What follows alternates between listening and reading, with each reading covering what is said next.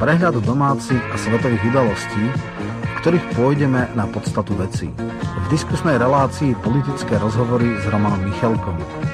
Spolu preberieme, okomentujeme, či zanalizujeme spoločenský vývoj v Čechách, na Slovensku, ale aj vo svete. Otvorene, bez cenzúry, bez falošných pravidel politickej korektnosti, o tých, ktorí nám vládnu, aké sú motívy ich konania. Budeme hovoriť aj o zákulisných politických hrách, ekonomických či oligarchických štruktúrach, o oficiálnych, ale aj diskrétnych elitách.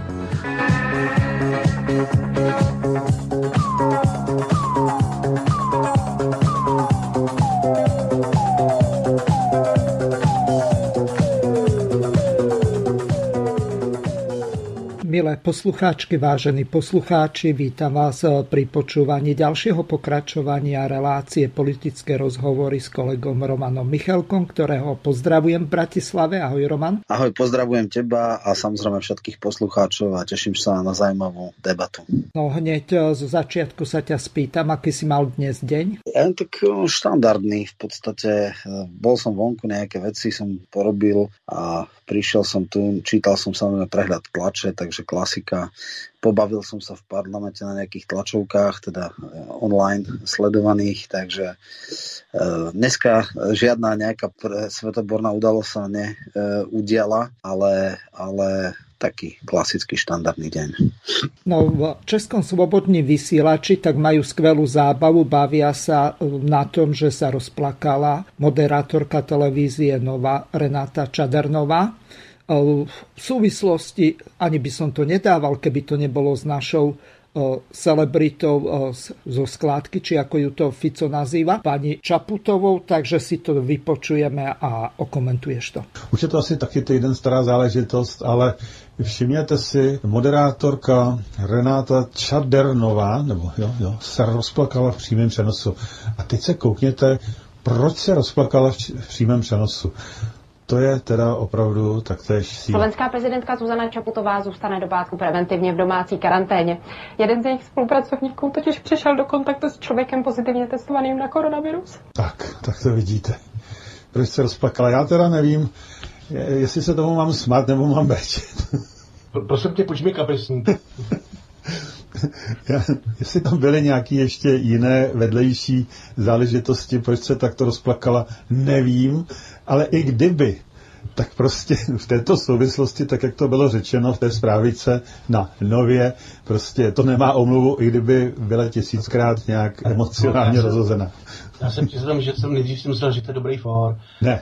Uh, pak jsem si říkal, že možná měla nějakou rodinnou tragédii a vzpomněla si na to, ale vše, všechno to vypadá já jsem za tím žádný... Ale i kdyby, i kdyby, rozumíš, jo? Tak no. jako prostě, jestliže to je profík, No, a... oni by tam nepustili, kdyby na tom nějak špatný. No Roman, čo si o tom myslíš? To tak milujú našu Zuzanku, že po Babišovi a ju vyvezieme, keď jej uh, uplynie no. ten prezidentský mandát, alebo to oni majú povinné plakanie, uh, alebo uh, sú v podstate americkou televíziou, televíziou CMI, tuším, je rovnaký vlastník ako no, aj teraz, Markízy. Teraz tuším, že PPF, PPF to chce kúpiť, takže to je um, Kellner uh-huh. a tuším len proti, už, už sú v čase, že odchádzajú Američania z tohto, ale o to nejde, no tak ja si myslím, že to je osobné uh, nastavenie tej redaktorky.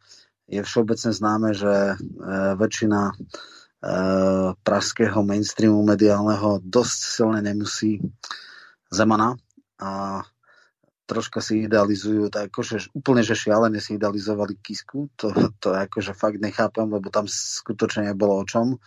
A teda Čaputová to je také niečo, čo by veľmi radi mali, ale nemajú. No a samozrejme o tej informácii, že sa že bola v kontakte s človekom, ktorý bol v kontakte, to aj u nás preblesklo uh, médiami. A nakoniec samozrejme uh, každý, kto sleduje Čaputovu, tak vie, že vždycky chodí s rúškom, že veľmi, dokonca uh, s rukavicami, že veľmi sa teda chráni a že robí všetko preto, aby uh, žiaden nejaký takýto problém nenastal, takže tam tá šanca, že sa náhodou chvíľu stretne s niekým, nebola veľká. Nedávno v Čechách bola kauza, že námestník primátora Pražského bol na rade s piatimi poslancami, boli tam 7 hodín. On bol pozitívne testovaný a testovali aj tých ľudí, ktorí boli na tom zasadaní. A nikto z nich nebol teda nakazený, čiže niekedy zrejme, pokiaľ sú tie základné veci, majú rúška, nemajú teda mm, tie príznaky, že nekašľú a, a ne, ne, sú, ja neviem, viac ako v dvojmetrových odstupoch, tak nejaké tak šialené nákazlivé to nie je, takže niekedy počujú travu rásť. No a e, táto reakcia je teda asi nejaké osobnostné po, po, osobnostná postavenie tejto redaktorky, ktorá sa v nej zlíži a, a e, je silne emocionálne zaujatá, ale tak čo už, no, tak e, je to taká raritka, u nás žiadnu žiadne takéto niečo, eh, že by plakali moderátori, nepoznám. Eh, jedna asociácia, ale tak veľmi krýva, je taká, že keď si pamätáme, keď zomrel veľký súdruh Kim Il-sen a potom Kim Jong-un, tak vtedy veľmi, veľmi plakali všetci severokorejskí moderátori a teda zalkali sa plačom, to, to bolo ešte o level vyššie, no ale dobre, tak to je taká možno nepatričná asociácia tak e, je to tak, no, tak uvidíme. Uvidíme, že nepochybujem o tom, že veľa e, politikov v Čechách, ktorí by jej urychlene dali občianstvo a po skončení mandátu e, na Slovensku by jej radi ponúkli to české, ale tak to je samozrejme vtip. No. Dobre, už obiehaš obchody s detskou výbavou, lebo o tri mesiace majú u Beňov krstiny, takže no, či budeš to, pozvaný. To, keby som v tom mal niečo, ja, ja s Beňovou skutočne nič nemám. Ja viem, som takže toto sa mňa osobne netýka. A, a tak e, samozrejme, že stalo sa hviezdou bulváru. No a, e, tak e, matky po 40 už sa stávajú bežné, ale po 50 to už teda a, až tak bežné nie je no tak e, si teda sa cíti. V 70 bude mať 18, v 80 28, no neviem, no tak čo už. Akože tuším, že jej partner je teda o, o hodne, hodne mladší. Ale tak... ani nie, tam je ne. nie až taký veľký rozdiel. On tuším, ne, že má ne. nejakých 44, ona má 52, Aha. takže to nie je... 52, o... 52 bude mať, či 8 rokov. No. No, mm-hmm. no. Tak no. čo už, no. No, no dobre, takže nejdeš na krstiny. Ideme ďalej. Ne. Máme tu toho nešťastníka Šeligu a jeho bravúrne vystúpenie, ako ho potom zložil Kolár, to som sa bavil ako malý chlapec. Dámy a páni, vážené pani poslankyne, pani poslanci, pán predseda, pán predsedajúci, aj verejnosť, ktorá nasleduje. Priznám sa, nie úplne dobre dokážem pochopiť, do akej situácie sme sa to dostali. A na čo je dobré toto politické divadlo. Veď nerobme z ľudí hlupákov. A to hovorím, nehovorí sa mi to úplne príjemne, pretože veď ja som stál na námestiach za slušné Slovensko, mnohí z vás ste tam chodili, mnohí z vás vstupovali do politiky preto, že chceli očistú politiky, že chceli, aby sme zatočili s mafiou. A tu sa pre nás a pred nás dnes kladie falošná dilema. Diplomovka versus vládna koalícia. Posledné dva týždňa, to súhlasím s niektorými predrečníkmi, počúvame rôzne argumenty. A tá situácia sa nejako vyvíjala. A už dnes je dávno zabudnuté to, čo bolo na začiatku. Že sa na začiatku možno stačilo nejakým spôsobom jasne ospravedlniť a vyvodiť ďalšie kroky. A posunuli sme sa. Áno, strana za ľudí vyzvala pána Kolára, aby vyvodil osobnú zodpovednosť. Saska sa k tomu pridala, vyjadril sa pán premiér a na konci dňa sa nejakým spôsobom vyjadril aj pán Kolár. Ale nie je mi úplne jasné, pán predseda, prečo sme sa dostali do situácie, že ten argument je položený tak, diplomová práca, vaše zotrvanie vo funkcii predsedu Národnej rady versus vládna koalícia, boj za slušné Slovensko, boj za očistu, boj za reformy. Ja priznám sa, nerozumiem, prečo vy sám podávate návrh na odvolanie z funkcie predsedu Národnej rady.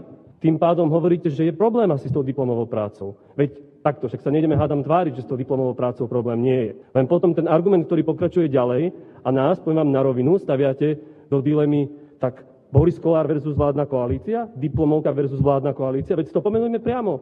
Veď keď nechcete odstúpiť, tak ste mali povedať na rovinu. Nechcem odstupovať. Ale prečo pred koaličných poslancov kladiete dilemu, že ak ma odvoláte, tak odstupujem a odchádzam z koalície? Toto ja nepovažujem za korektné. Môžeme darmo my dvaja spolu nesúhlasiť, môžete sa mňa hnevať a všetko, ale tak aspoň to povedzme ľuďom priamo. Kladiete to pre dilemu. Ak ma odvoláte z funkcie predsedu Národnej rady, odchádzam z koalície. Je to tak, alebo to tak nie? Ja neviem. Pýtam sa teraz, takto mi to vyznieva z celého toho argumentária, ktoré počúvame dva týždne. A ja s týmto nesúhlasím. A ja s týmto nesúhlasím pretože my sme veľmi jasne povedali, že vyvoďte osobnú zodpovednosť. A vy máte všetko dobré právo sa k tomu nejako postaviť. Ale postaviť a politicky vydierať celú vládnu koalíciu kvôli jednej diplomovke považujem za nekorektné. Ja nechcem pád vlády. A myslím si, že ani väčšina poslancov v Národnej rade nechce pád vlády. Áno, tá spoločenská objednávka bola obrovská. Boli zavraždení dvaja nevinní mladí ľudia. 12 rokov sa tu rozťahovala mafia. A veď my o tom vieme, my O tom vieme a dnes niektorí stávajú argument tak, že diplomovka Borisa Kolára versus rozpad vládnej koalície. Ja nerozumiem, ak je to tak, pán predseda, prečo staviate do pozície seba versus rozpad vládnej koalície. Veď všetci sa zhodli, že s tou diplomovkou nejaký problém je. Ja vás chcem z tohto miesta vyzvať, aby ste stiahli tento návrh, aby ste vyvodili osobnú zodpovednosť, je to úplne na vás, aby ste nestavali poslancov do falošnej dilemy, lebo tá dilema takto nestojí. Nikto z vládnej koalície, a predpokladám, že ani zo strany Sme rodina nechce rozpad tejto vládnej koalície. Na druhej strane, preto za ľudí vyzvali vás na vyvodenie osobnej zodpovednosti. Preto Saska vás vyzvala na vyvodenie osobnej zodpovednosti, lebo v minulosti sme to hovorili, v minulosti sme to hovorili vo svojom predvolebnej kampani. Hovorili sme to pri Andrejovi Dankovi. A áno, hovorím, nie je rovná sa medzi vami a Andrejom Dankom. Nevidím, tie práce nie sú rovnaké. Ale ak, ideme, ak ide o princíp, tak sa držme princípu. Ešte raz, žiadam vás, aby ste stiahli tento návrh, aby ste nestávali koaličných poslancov do falošnej dilemy, že ak pôjdu hlasovať, tak zároveň hlasujú za pád vlády, alebo sa im politicky vyhrážate, že odchádzate z koalície. Alebo, ak chcete dať naozaj voľnú ruku, no tak povedzte, že môžu ísť hlasovať, ale že sme rodina bez ohľadu na výsledok hlasovania neodchádza z vládnej koalície. Ďakujem. Ďakujem veľmi pekne. Teraz na záver som chcel už len s pokorou sa všetkým ospravedlniť a požiadavať vás o podporu, ale ešte predtým, bohužiaľ, asi sa budem sa otočiť a budem trošku znova Borisom Kolárom. Som v politike 4 roky v opozícii a musím povedať, stretol som tu kadekoho. Ale niečo tak, až tak odporne farizejské, ako je pán podpredseda Šeliga, som ešte v živote politike nestretol.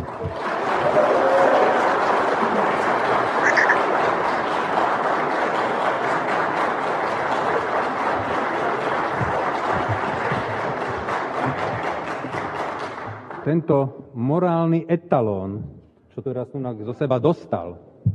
To je úžasné. Tak ja vám poviem, ako celá kauza začala. Keď celá kauza začala, tak dobehol tento etalón morálky a povedal mi, aby som sa ospravnil. Tak som hovoril, tak som sa poradil s našimi a povedal som, dobre, tak urobil som tlačovku, ospravnil som sa. Áno, urobil som chybu, nezazdrojoval som, ale v zozname použitej literatúry, ako povedal doktor Čarnogurský, som to oznámil tam, že som citoval Minďaš. Ale dobre, urobil som chybu, ja som sa ospravnil. Ešte raz sa všetkým ospravil za to. Áno, asi to nebola úplne najlepšia práca na svete. Ale rovnako ako pán doktor Čarnogurský povedal, som to získal lege artist, čiže v súlade so zákonom. Ale dobre, tak tento pán dobehol za mnou a povedal mi, aby som sa ospravedlnil. Ja som to urobil. Nestačilo. Nestačilo. Potom došiel znova za mnou a rovnako kontaktoval aj premiéra Matoviča, že my to neustojíme, bolo by dobre, keby sa zdal titul. No ale, tak som si to preveril, zdať sa titulu nedá. Tak som povedal, som znova urobil tlačovku a povedal som, že titul nebudem používať v politike. Potom dobehol a povedal, no to bolo arogantné, to proste, nebolo to s pokorou. Tak som sa znova sa vyjadril a s pokorou som sa ospravedlnil a ospravedlnil sa všetkým, akokoľvek som kohokoľvek pri mojej obhajobe e, teda tejto diplomovej práce urazil mojou e, komunikáciou, sa ešte raz ospravedlňujem. Nestačilo. Nestačilo.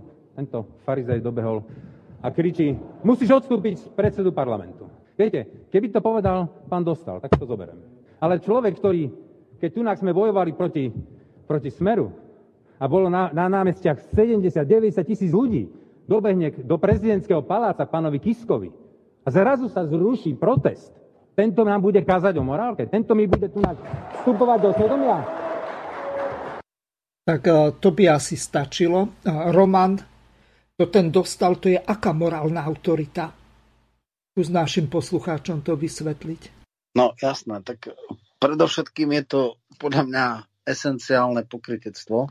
Eh, čo vlastne chceli eh, za ľudí, tak oni chceli, aby boli, neboli vystavení zrkadlu spoločnosti. Oni teda robia zo seba, že oni sú tí najsprávnejší, najčistejší, najtransparentnejší, ale oni mohli teraz jasne ukázať, či sa ich slova rozchádzajú s činmi alebo nie. Buď teda mali povedať, že plagiatorská kauza je to najmenej, čo je pri Borisovi Kolárovi, a si povedal, tak bol, no však kde kto iný bol. Ja inak sa dosť čudujem, že hrajú touto hrou, lebo to je pandorina skrinka. Ak začnú lustrovať diplomky všetkých politikov, tak to bude ako šialená mela. To si myslím, že to tam akože veľa ich naozaj neobstojí s tým, že sú absolútne v poriadku a, a správne citované a nedajú Bože silne kreatívne a, a s silným vlastným um, autorským vkladom, tak to, to ako poznajúc zloženie parlamentu a poznajúc, akým spôsobom si mnohí z nich dostávali už aj v dospelom veku a významných funkciách, tak to akože pravdu povediac, čudujem sa, že hrajú tú, tú kartou. No ale dobre, e, ak si oni mysleli, že, že Boris Kolár sa len tak kvôli takejto veci vzdá druhého najprestížnejšieho postu v, politike, no tak to bolo naivné. No a on teda povedal, že v poriadku, však teda mm, máte s tým problém, no tak ukážte sa, ak my nie sme prilepení e, k stoličkám, odideme z koalície, koalícia bude mať 78 poslancov, môžete ďalej dovládnuť. Síce nebudete mať ústavnú väčšinu, ale však v poriadku.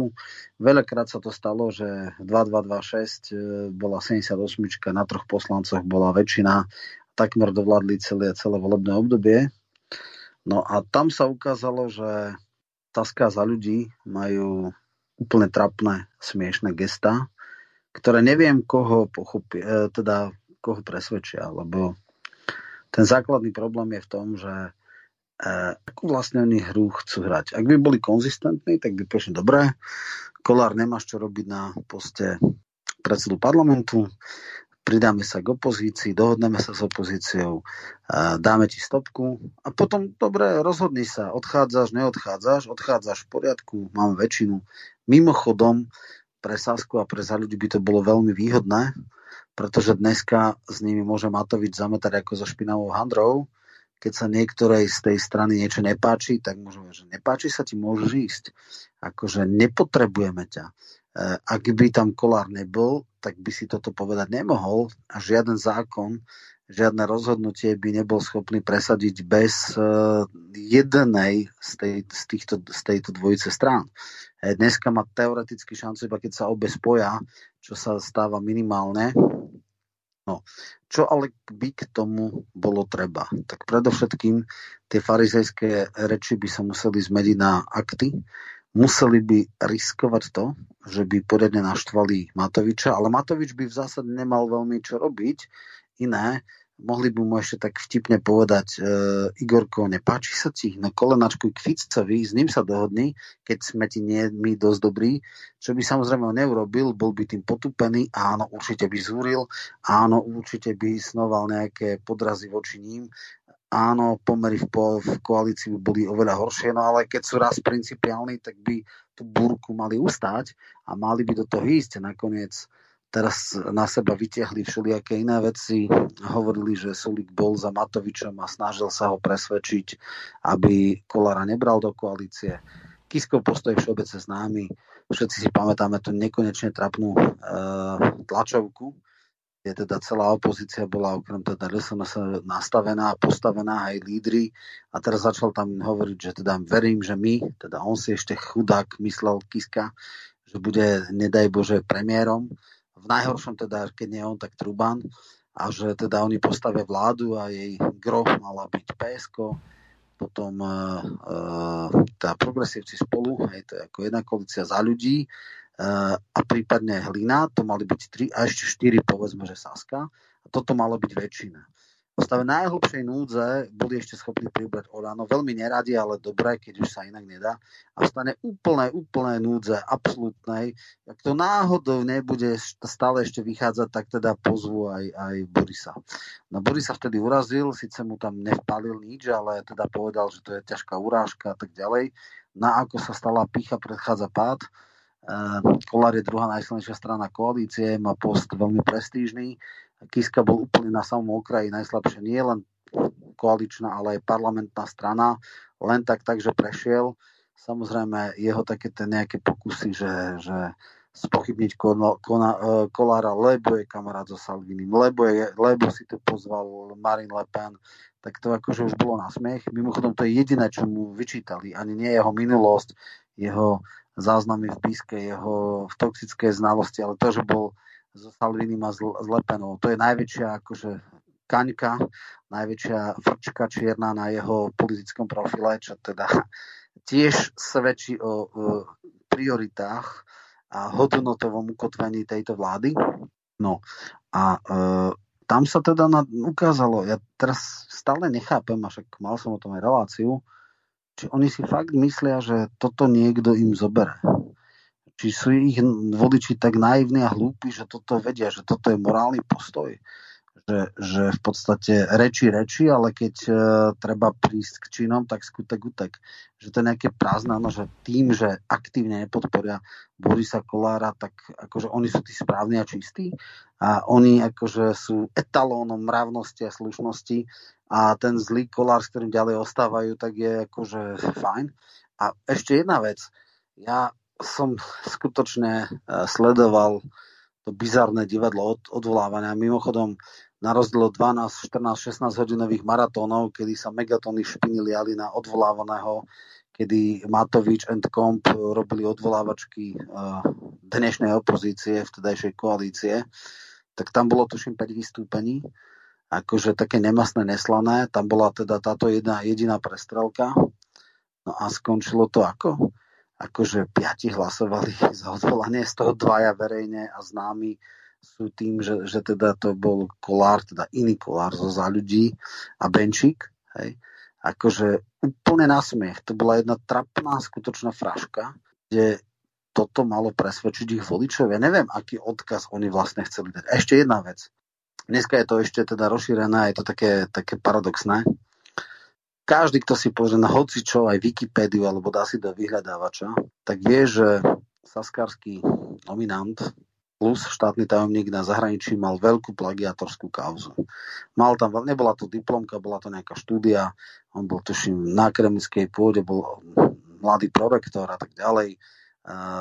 Všade sú odkazy, dá sa to ľahko nájsť. Teraz si povedzme, akože to šialené pokrytectvo, tak náš čelný človek, dvojka na zaminy, tým líder pre zahraničie je plagiátor. A to je v poriadku, to je náš človek. Keď koaličný partner je plagiátor, to už je problém. Akože jednak ma prekvapuje, že vôbec hrajú touto kartou. A druhá vec ale ma úplne prekvapuje, že z opozície to nikto nepovedal. Že pre Boha, pozrite sa vy pokrytci. Akože vy tu nás na koaličného partnera a však váš človek je taký istý plagiátor to akože čo znamená? No a tu už nehovorím o tom, akože práve v dnešné dni e, sa vytiahlo, že dokonca veľmi pikantné, že minister školstva, ktorý by mal byť najčistejší e, v tomto a najnepriestrelnejšie, tak on má tiež sám plagiatorskú kauzu. Tak som zvedavý, že či tiež bude teraz odvolávanie alebo čo.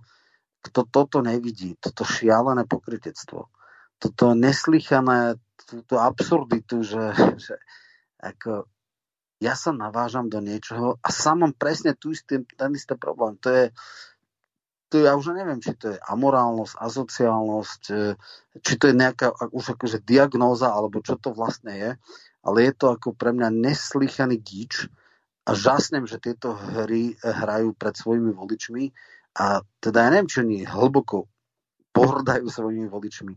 Myslia si, že to sú úplní hlupáci, ktorým spapajú všetko. Alebo, alebo ja neviem, oni hovoria, že my máme náročnejších ako keby e, voličov, nám len tak všetko neodpustia ako tí smerácky, ktorí tam môžu neviem čo. No ja neviem, ak je to takto naozaj, e, nechápem to, je to smiešné, je to trapné, je to gič, no ale zjavne uh, hrajú túto veľmi hlúpu hru, ktorá sa im podľa mňa veľmi skoro vráti. A už sa im vrátila, lebo bola táto kauza, tak vtedy ešte neriešil nikto, nikto uh, Grillinga.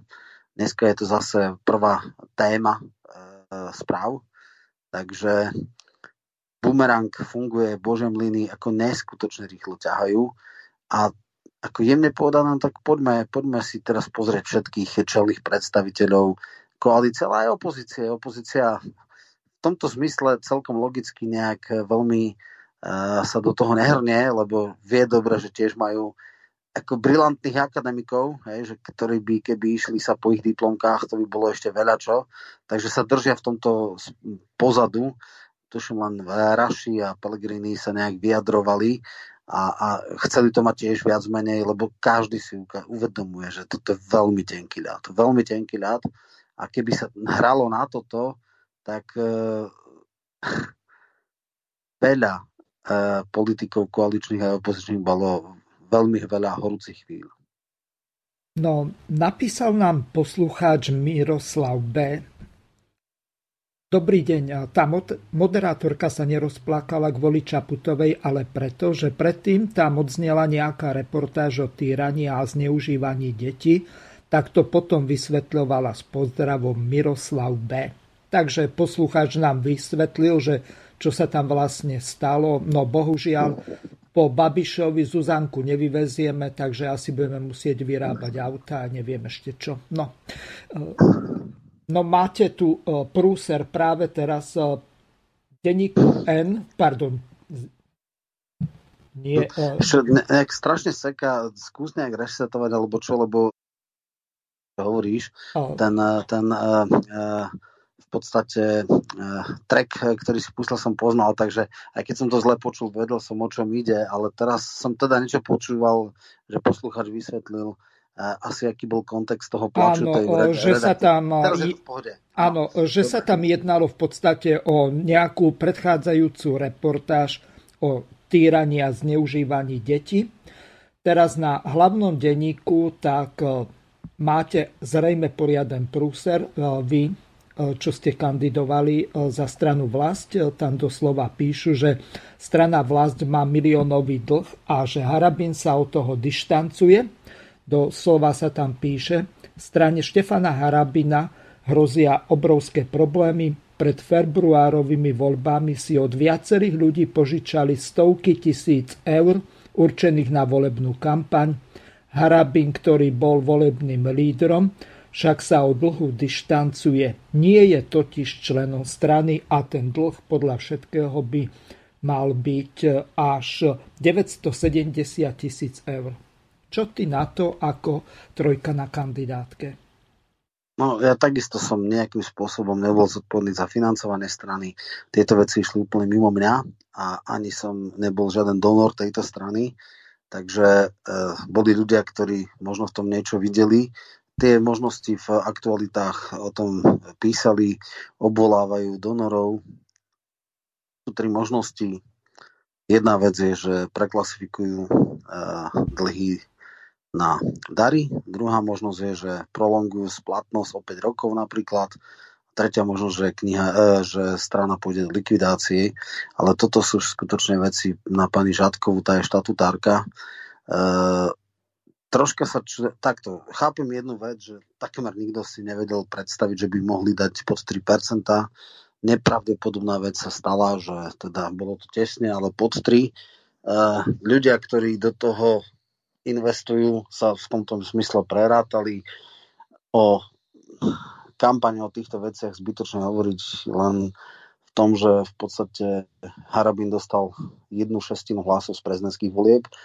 To znamená, 5 zo 6 voličov e, v prezidentských voľbách nepodporili vlast, čo asi málo kto predpokladal. Nastane sa zrejme jedna z tých troch e, vecí, Viem, že teraz strašne horúčkovito sa zháňajú pod ľuďom, lebo však nejde o to, že, že teda je také smiešné. Tí ľudia, ktorí tam dali, no tak asi to robili s plným vedomím, asi predpokladali, že sa im to vráti.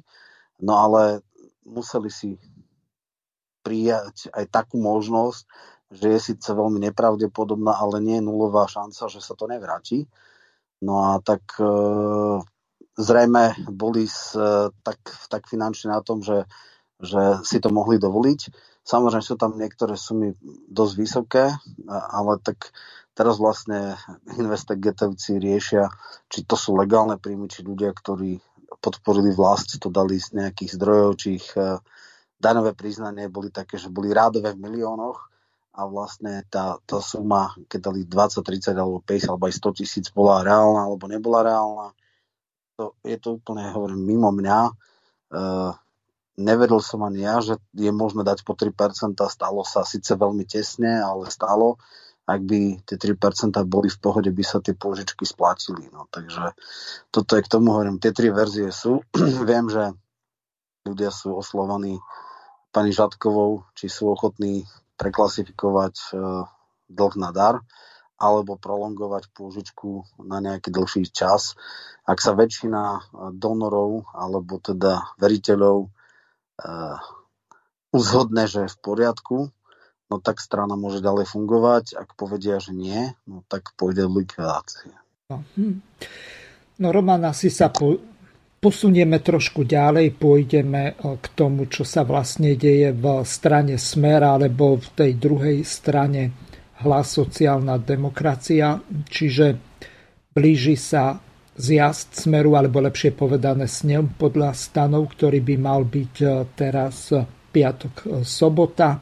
Ako to ty tam vidíš? Máš nejaké bližšie informácie ohľadom toho, kto bude zvolený za podpredsedov či Fico obhájí predsednícky post, či má nejakého vyzývateľa, keď Pele odišiel, alebo bude kandidovať len sám, ktorí podpredsedovia podľa nejakých kuluárnych informácií posty príjmu, ktorí odmietnú. Máš nejaké bližšie informácie? Mám nejaké informácie, nie sú úplne komplexné, sú to nejaké čriepky, ale prvá otázka úplne jednoznačná a bez akýchkoľvek pochybností kandidovať bude iba Fico a bude zvolený, nebude mať protikandidáta. Teraz v podstate v tomto smere e, neexistuje nejaký vyzývateľ ani nejaká vnútrostranická e, konkurencia. No, e, odhady alebo aj nepriame informácie, aj verejne zverejnené, teda z verejných zdrojov, že teda nevynášam nejaké interné veci, ale to, čo už bolo vonku, tak len zopakujem, možno, že nie všetci ľudia to zaregistrovali, ale môžem sa odvolať na nejaké zdroje, je, že pravdepodobne e, Blanár bude potvrdený, však nakoniec bude ho tlačiť na Peleho miesto, to znamená, že aj post podpredsedu parlamentu je vlastne pripravený Blanára. Blanár bol teda teraz dosť často chodí do médií, je práva ruka, je e, vysoko lojálny, nazveme to takto. Ak nechceme povedať, že servilný voči Ficovi, čiže tam akože e, z tej starej skvadry vlastne jediný taký výrazný, ktorý, ktorý ostal pri ňom. No, hlboko sa predpokladá, a tiež bolo to v denníku N e, potvrdené, a viackrát to povedal nepriamo, že e, preferenčná dvojka je dneska Luboš Blaha, takže sa hlboko predpokladá, že bude pod predsedom. On aj predtým, tesne pred niekoľkými týždňami, možno mesiacom a pol aj vstúpil do strany, čiže to je tiež taký troška paradox, že jedna z najväčších alebo najznámejších tvári Smeru nebola Smerákom, boli nezávislí. A teraz už teda ako vstupuje a predpokladám, že po takom dlhom čase, keď vstúpil do strany v podstate po od roku 12 bol v, par- v parlamente, čiže po 8 rokoch, keď vstúpil, tak zrejme má jasne slúbené, že bude pod predsedom, takže toto je vec, ktorá je vysoko pravdepodobná. Potom sa hovorí o tých bajných triciatnikoch. Uh, všeli, čo sa špekulovalo, že či náhodou máš gut, ale toto už je špekulácia, to nemám celkom potvrdené. To len keď tak vylúčovacou metódou, že kto teda by mohol byť. Uh, ak sú tam nejaké, no, nazvime to, že talenty alebo zviditeľné ľudia, tak to sú skôr 20 je to mladý Kaliňák, ktorý Hej. teda robí PR a v podstate Jasné. je aktívny v sociálnych smeťa, ale ten nie je 30 a hlboko nepredpokladám, že by 20 hovorilo sa o 30 30 je Mažgut, bolo aj v minulosti, že vlastne pamätníci vedia, že Maďarič bol najprv hovorca, až potom sa stal podpredsedom. Obávam sa, že pri všetkými bonusmi aj malusmi, ktoré mal, tak Maďarič bol výraznejšia osobnosť ako súčasný hovorca, tak toto nie som si celkom istý.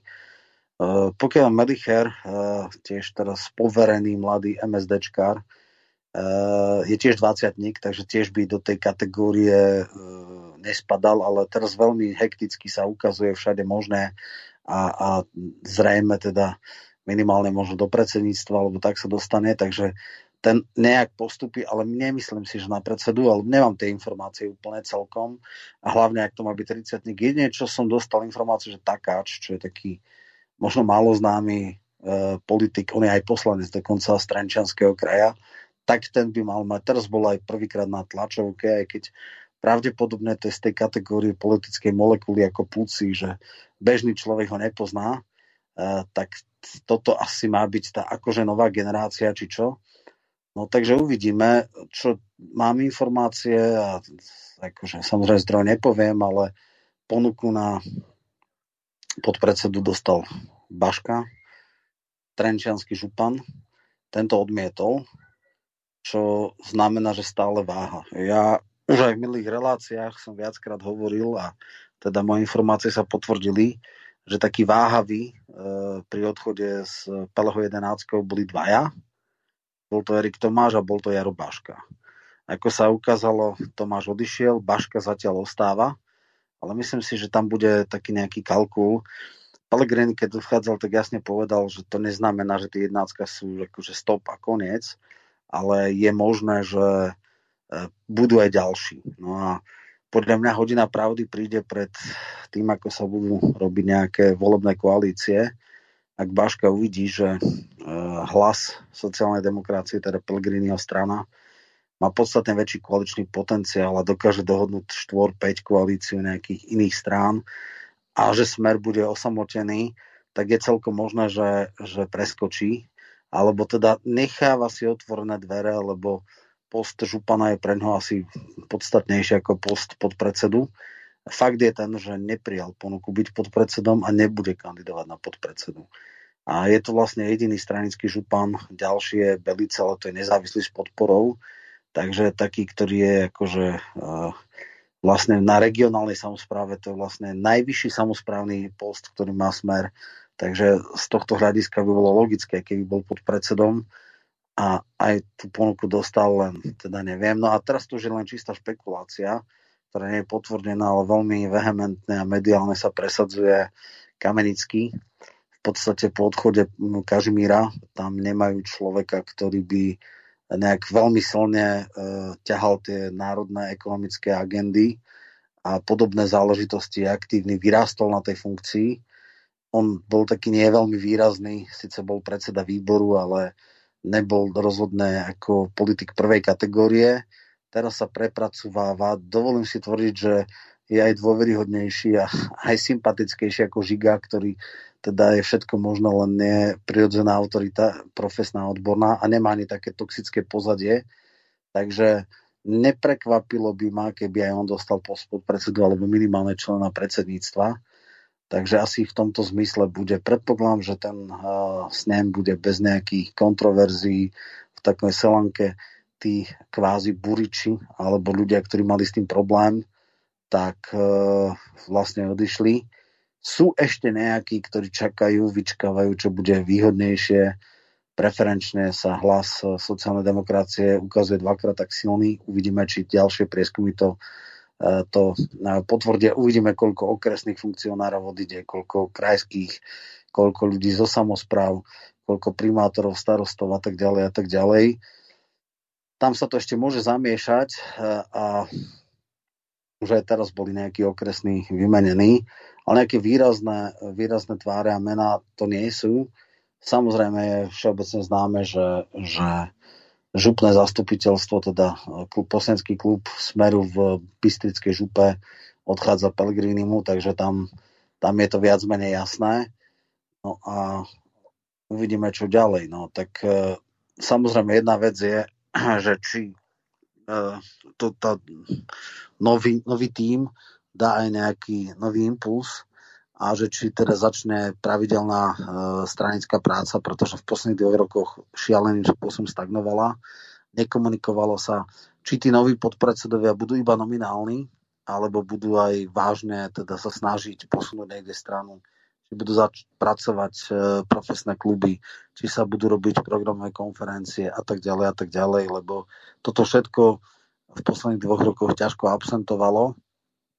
No a tak e, uvidíme, že či nakoniec e, tým povestným korunným princom miesto Pelegriniho nebude teraz Blaha, lebo vlastne e, pri všetkej úcte Blanár to asi nebude, ktorý, Blanár je samozrejme človek, ktorý bol trikrát županom a tak ďalej, bol šéf zahraničného výboru, pravdepodobne bude predseda, podpredseda parlamentu, no ale nemyslím si, že to je človek, ktorý aj vôbec má ambície byť úplne, že následník, nehovoriac o tom, že sú vekovo v podstate porovnateľný s Ficom. Takže ak nejaká nová generácia o 5 rokov, o 10, ak ešte bude samozrejme e, smer fungovať, tak pravdepodobne to bude Ľuboš Blaha, ale to už hovoríme príliš veľké, veľké e, časové horizonty, takže asi takto môžeme, toto môžeme očakávať od toho snemu. No neviem, chodia tu všelijaké e-mailové otázky, aspoň nejaké prečítam. No, číta sa mi to ťažko, ale predsa. Je to síce komplikovane napísané, ale aby eh, si poslucháč eh, Miroslav 45 nemyslel, že ho nejako ignorujeme, eh, tak prečítam aspoň jednu z tých neviem koľkých troch, štyroch otázok. Pán Hazucha, ste prekvapení, čo to púšťate za hostia? Má pán Michalko chrbtovú kosť, on nič, on muzikant, že by pán Michalko išiel do volieb s nejakou biznis modelom a keďže, no a to ďalej už ani nebudeme čítať, ale, lebo to sú už uh, také uh, zvláštnosti.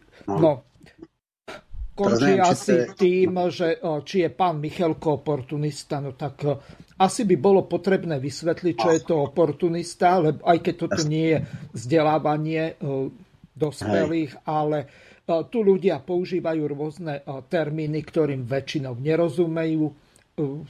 E, ja neviem, skús na to reagovať, aby... Ja to ja neviem, zrejme to je reakcia na, na vlast. Áno. Vo vlasti boli ľudia, ktorí, povedzme to, financovali a boli ľudia, ktorí mali dávať obsah, teda politický program a jeho prezentáciu. Ja som nebol biznisový typ, ja som dostal ponuku byť e, zásadným spolutvorcom programu, to som urobil, tam som mal obrovský priestor. E, nemal som bohužiaľ priestor na to, aby som ovplyvňoval mediálnu prezentáciu strany. Tu som ikrát vravel, bohužiaľ tie moje názory, aj čo sa týka spôsobu tém, tie spočiatku kultúrne témy a potom aj komunikácia ohľadne e, tej koncovky, ktorá bola taká, aká bola. Ja som vypisoval, ja som uh, hovoril x ľuďom, toto sa mi nepodarilo, urobil som maximálne, čo bolo v mojich silách. Oportunista je človek, ktorý kde vietor tam plášť a ak by som išiel do progresívneho Slovenska alebo strany, ktorá mi hlboko hodnotovo e, proti srsti, tak to je oportunizmus. To znamená, akože e, hľadám o hodziakú stranu a idem sa tam pichnúť. E, za prvé, nemal som žiadnu istotu. E, mohlo to nevýsť, mohlo to výsť. Ukázalo sa to, že ne, nevyšlo. To znamená, ísť do strany, ktorá to nemá isté. E, oportunizmus je, keby sa človek dostal na absolútne zvoliteľné miesto, kde nemá, žiadnu, e, nemá žiadne riziko, nemusí si nič od, odmakať. A ešte k tomu mení kabáty každú chvíľu. Ja som dovtedy žiadnej strane nebol, bol som názorovo, hodnotovo konzistentný, národne, sociálne orientovaný. E, celé moje verejné pôsobenie, písanie od roku 92 bolo v tomto smere jasné, dohľadateľné. Čiže vlast programovo mi bola blízka. Sám som bol zásadným spolutvorcom ekonomického, sociálneho a mediálneho programu. Tam som dostal priestor Druhá vec, že jednoducho uh, to nevyšlo. Uh, naozaj ja nie som ten človek, ktorý má také príjmy, mohol niečo financovať. Nebol som ani požiadaný o to a keby som bol, ani som nemal, samozrejme nejakých tisíc eur by som možno mohol dať, ale to je marginalita oproti tomu, koľko treba na kampaň. Takže ani nikto ma o to nežiadal. Uh, samozrejme, čo sa týka strany, neviem o tom, že by nejaká, nejaký snem alebo nejaká sebareflexia, nejaká konferencia, vyhodnotenie výsledkov bolo. Čiže ja som tam odozdal všetko, čo som mal. No a tak e, možno sú nejakí nekritickí ľudia. Ja sa chápem, že som v verejnom priestore, nie každý ma musí. E, máme ľudí, ktorí ma e, hejtujú, e, tak v poriadku, nech si to riešia. Kto ide do politiky, nemôže byť utlocitný ale ja si teda ako oportunista rozhodne nepripadám, pretože nikdy som nešiel proti svojim hodnotám, proti svojim názorom, nikdy som nerobil názorové hodnotové veletoče. Celé obdobie, odkedy som začal publikovať, som názorovo konzistentný. E, neexistuje človek, ktorý by našiel, že som tvrdil niečo iné, než som tvrdil pred dvoma, troma, piatimi, desiatimi rokmi keď už hovoríme o takom, ja neviem, Ľubošovi Blahovi, ten prešiel istým, e, nechcem povedať veletočom, ale posunul sa. Vieme, že napríklad bol v duhových prajdoch, šlápal, hovoril, že s Poliačikom si na ničom nespom, teda nezhodnú, ale, ale že práva e, týchto menšín sú mu blízke. Dneska už to nie dneska už sa posunul, chvála Bohu, že sa posunul. Nič takéto u mňa nenájdu. A to znamená, od začiatku som bol vždy rovnaký nikdy som nič nemenil a iba oportunisti menia svoje názory, takže pán nech si najprv pozrie, čo to je oportunista a potom nech teda niekoho nálepkuje. No, podľa slovníka cudzích slov, bezhodnotový, bezzásádový prospechár. Asi tak nejak. Ďalšia otázka od poslucháčky Zuzany. Dobrý deň, pán Michalko. Mohli by ste sa vyjadriť k obvineniu NAKY, pána Blahu, stresného činu popierania a schvaľovania holokaustu, zločinov politických režimov a zločinov proti ľudskosti. Ďakujem s pozdravou Zuzana. No, zaregistroval som to, že tuším, ľudská Nikolsonová dala taký podnet. E, dôvodom malo byť, že zobral z fľusky, čo je nejaký pseudo, ja neviem, ironický, či čo to, či satirický plátok, alebo to web, e, fotografiu Zuzany Čaputovej, kde je nejaký text o tom mŕtvom e, študentovi Šmídovi, ktorý akože odpadil nemocnicu, on revolúciu a on to nejakým spôsobom akože nevhodný komentoval a že v podstate má tam nejaké záležitosti ohľadne e, že to neviem zhadzuje alebo zjednodušuje alebo píše o tom, ako to bolo a toto už má byť akože podpora, neviem, nejakých totalitných režimov alebo čo. No. Je, to, je to skoro, skoro z toho súdka, ako bolo, že tuším Šlosár dal podnet na Sasku, že oni propagujú fašizmus, lebo dva SK majú v názve. E, čo berem ako to, čo by som v normálnom e, štáte a v normálnych pomeroch bral ako vtip a nejaký kapric. Čo je úplne absurdné je, že tuším Hons dal vypracovať štúdiu za neviem koľko tisíc eur, kde nejaký expert vysvetľoval, že Saska není fašistická strana, lebo tie SK v SS sú v podstate e, inak, že to nie sú, to sú tie také, také kvázi hákové či aké SK. A e, keď bol v Nanáke v Bystrici vypovedať Sulík, tak že prežíval najabsurdnejší rozhovor v svojom živote a musel vysvetľovať, že, že čo Ačko medzi tými dvoma eskami znamená. A toto je z toho istého súdka. Akože tu sú niektorí ľudia, ktorí akože už strácajú akúkoľvek príčetnosť a, vzniká nejaká sudcokracia, alebo ja neviem, extrémne falošné pravidla politickej korektnosti, alebo už, ja už fakt nechápem, že čo všetko. Takže ak existuje elementárna miera súdnosti, tak by to mali zhodiť zo stola. Jasné, Blaha provokuje. Jasné, on sa fotil s kladivom a kosákom. Keby toto nejak akože dali, tak nie, že by som to chápal, ale v podstate v kontexte toho, čo sa deje dneska v Európe, že dneska šéf Európskej komisie eh, odhadoval Marxov eh, pomník a že nedávno v Nemecku odhalili sochu Lenina, a teda niektorí si im povedia, že je to negustiozné a nechutné, ale nikto tých ľudí ne, trestne nestíha. Hej.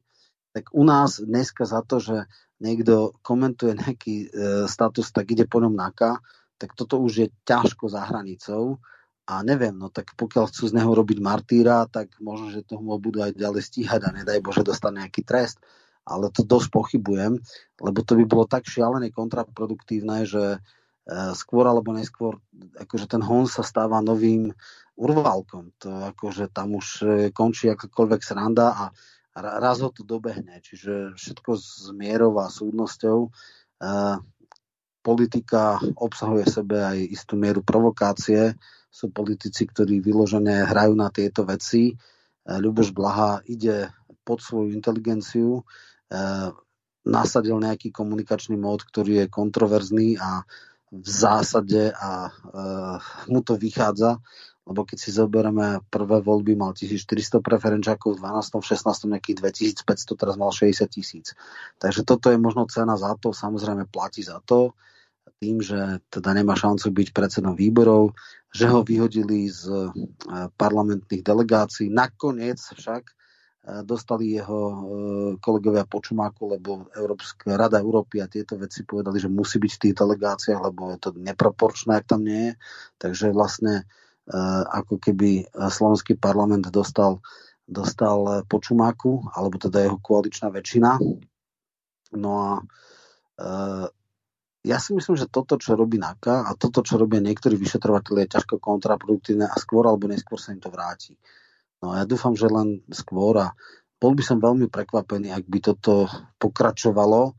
Myslím si, že ja by som normálne dal aj k náhrade tomu prokurátorovi tých 2000 alebo koľko eur pre toho uh, experta, ktorý na 30 alebo 40 stranách dával analýzu, či je, či je Saska fašistická strana alebo nie je lebo, lebo toto už fakt, e, než hraničí s e, rozumom, zdravím, toto už je úplne že absurdita a, a aj toto podanie Nikolsonové je úplne z tých, tých totálne absurdných. Mm-hmm.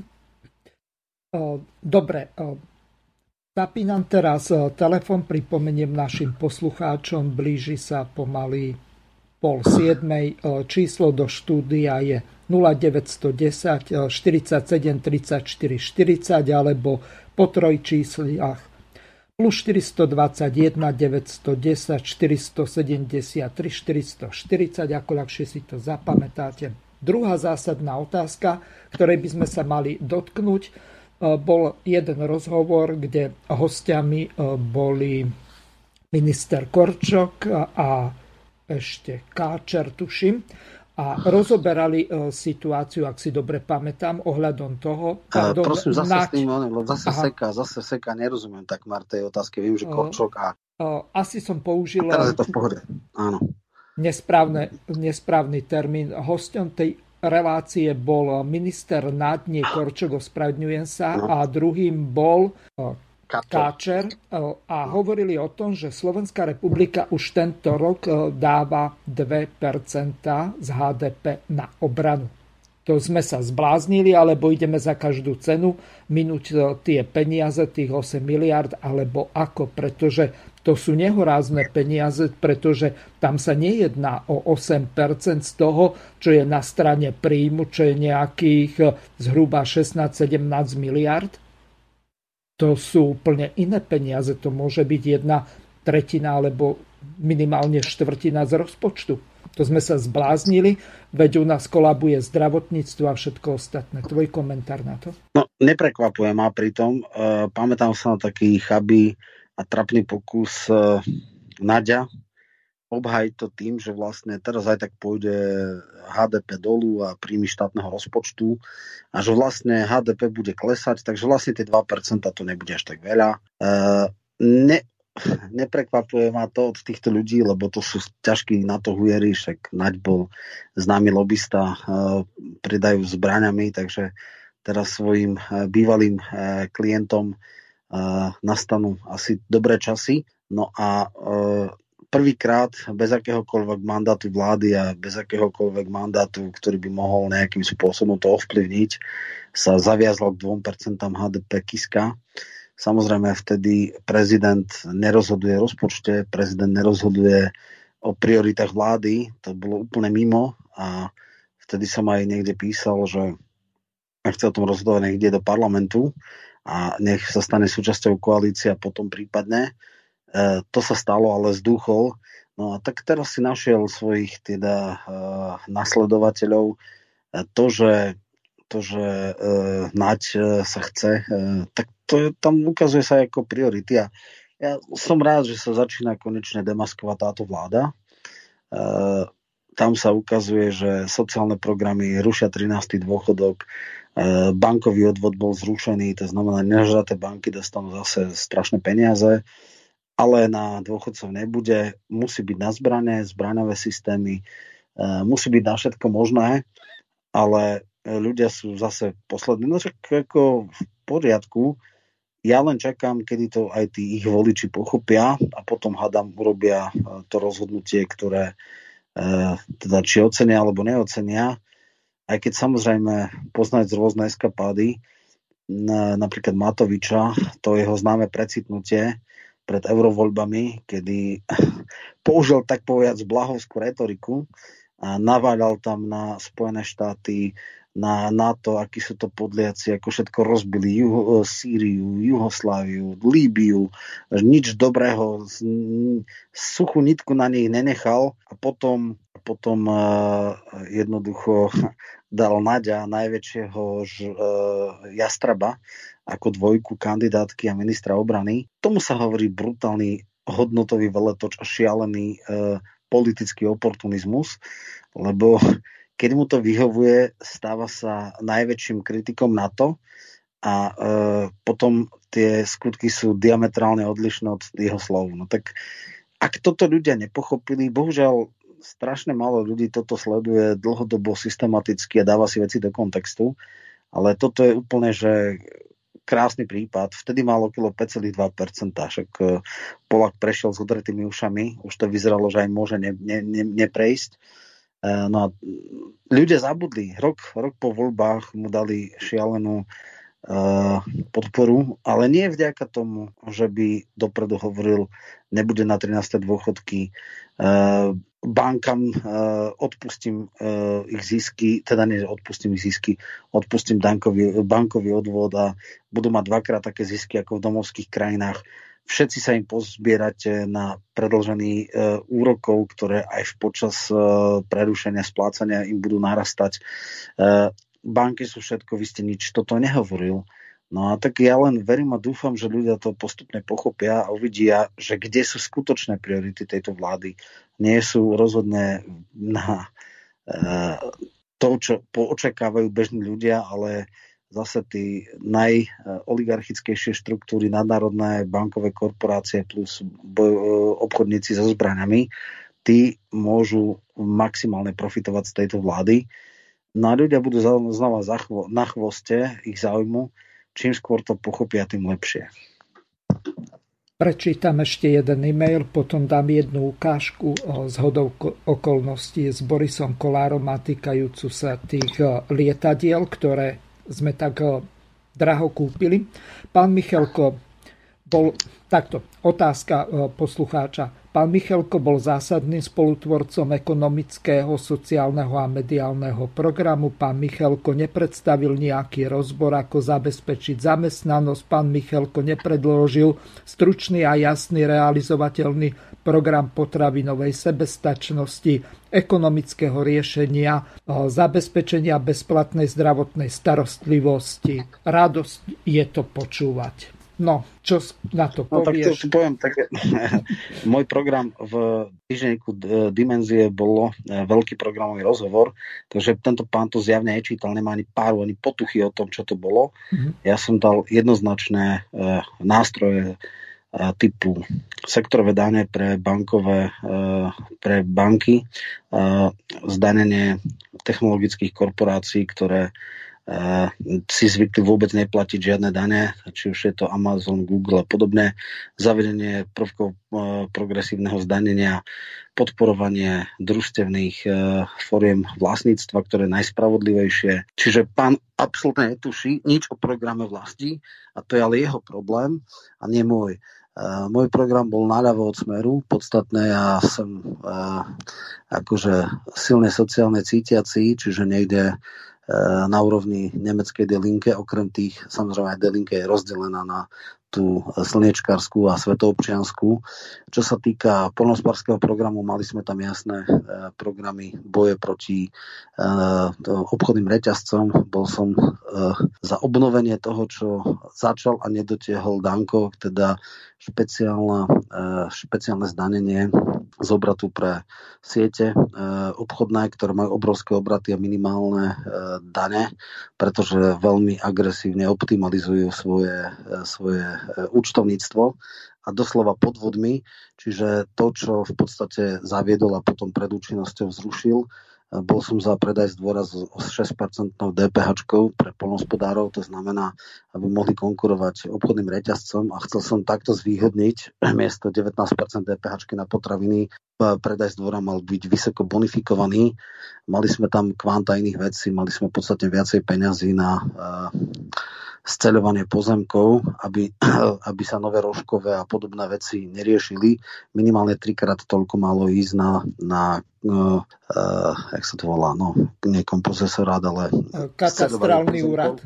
Áno, áno, no pozemkové fondy vlastne ano. tam, kde máme, my máme strašné obrovské množstva uh, pôdy neidentifikovaných vlastníkov, respektíve máme pozostatok uhorského práva, takže tam sceľovanie pozemkov uh, je, je obrovský problém. Za 30 rokov sme urobili, ja neviem, 20%, takže toto bola priorita. Ja som s Jurejom sedel a pre, prechádzali sme rôzne modely, ako to urobiť čím skôr, aby sme sa vyhli takýmto veciam stačí si pozrieť, v dimenziách to všetko má. Môžem teraz hovoriť kvanta, kvanta ďalších vecí. Podpora podnikateľov na základe eh, kvality podnikateľských projektov, nie na základe veľkosti investície, lebo eh, tým, že eh, v Land Roveri bol 30 tisíc eurami dotované pracovné miesto, no tak som si povedal, keď to majú nadnárodné korporácie, nech každý môže požiadať, ak zabezpečí troj alebo 5-ročnú stabilitu toho miesta, nech dostane rovnaký počet, e, rovnakú sumu na vytvorenie pracovného miesta, ale nech je to vysoko sofistikované miesto s vysokou pridanou hodnotou a podľa toho budeme dávať, nie na montovne a nie do e, jedného sektoru. Čiže tam tých, mal som viacero tlačoviek, kde ten program som prezentoval. Uh, áno, bol kritizovaný ľavicou. Viem, že som bojoval aj s nejakými ľuďmi z volebného štábu, ktorí hovorili, že naši ľudia nie sú takí, akože uh, až všetci naši voliči nejak silne sociálne cítiaci, že mám troška zmierniť. Ja som chvíľu aj rozmýšľal nad uh, prvým garantovaným miestom. Mal som aj koncept tzv základného podmieneného príjmu, to znamená, aby každý človek na úrovni minimálnej, minimálnej vzdy dostal v rámci aktivačných prác možnosť reálne 8 hodinovú pracovnú dobu aspoň v úrovni tých 600 eur, čo je dneska. Čiže mal som vysoké zvýšenie e, podpory pre ošetrovateľov, aby nemuseli opúšťať deti, e, matky a chodiť sa o rakúskych seniorov, to znamená minimálne na úrovni 800, 800, 900 eur, aby dostávali a ostávali tým pádom na Slovensku, netrhali rodiny. E, ten môj program, ktorý som tam dal, bol odprezentovaný čiastočne na web stránke, čiastočne v budových programentoch, čiastočne v tlačovkách a jeden veľký programový rozhovor vyšiel práve v, tesne pred voľbami v mesačníku alebo teda periodiku Dimenzie. Takže keby pán, ktorý zjavne nemá potuchy o tom, čo som robil, si to prečítal, tak by vedel, že ten program bol prepracovaný, odponovaný, dokonca Kuruc z pracujúcej chudoby tam nejaké veci citoval a mnohé veci kvitoval a e, rozhodne e, neznalosť, akože nevedieť niečo a hejtovať, to je také trapné a smiešné. Ja si za všetkým stojím. E, ja by som určite so Sulíkom kamarát nebol. Ja som bol aj kritikom tých všelijakých šialených experimentov typu odvodového bonusu a podobne.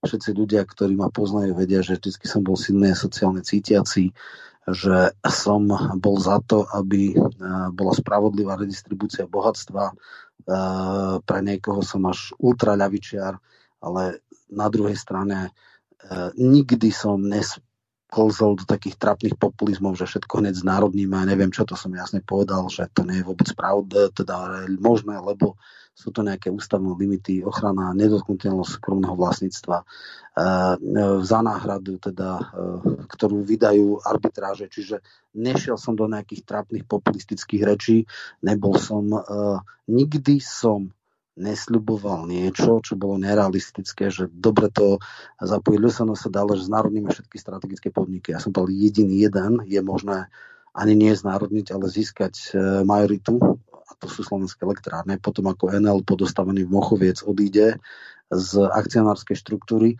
tak vtedy bude mať predkupné právo štát, čo je aj dohodnuté, že bude mať štát 51%, ale chcú dať EPH, e e, manažerskú kontrolu, čo som veľmi tvrdo kritizoval a tam som povedal, že vtedy to musíme ustriehnúť a musíme zabezpečiť, aby elektrárne získali znova e, aj manažerskú kontrolu štátu alebo ministerstvo hospodárstva, ktorý teda bude akcionárom. Čiže toto sú veci a to, že niekto o tom netuší, je jeho problém, nie môj.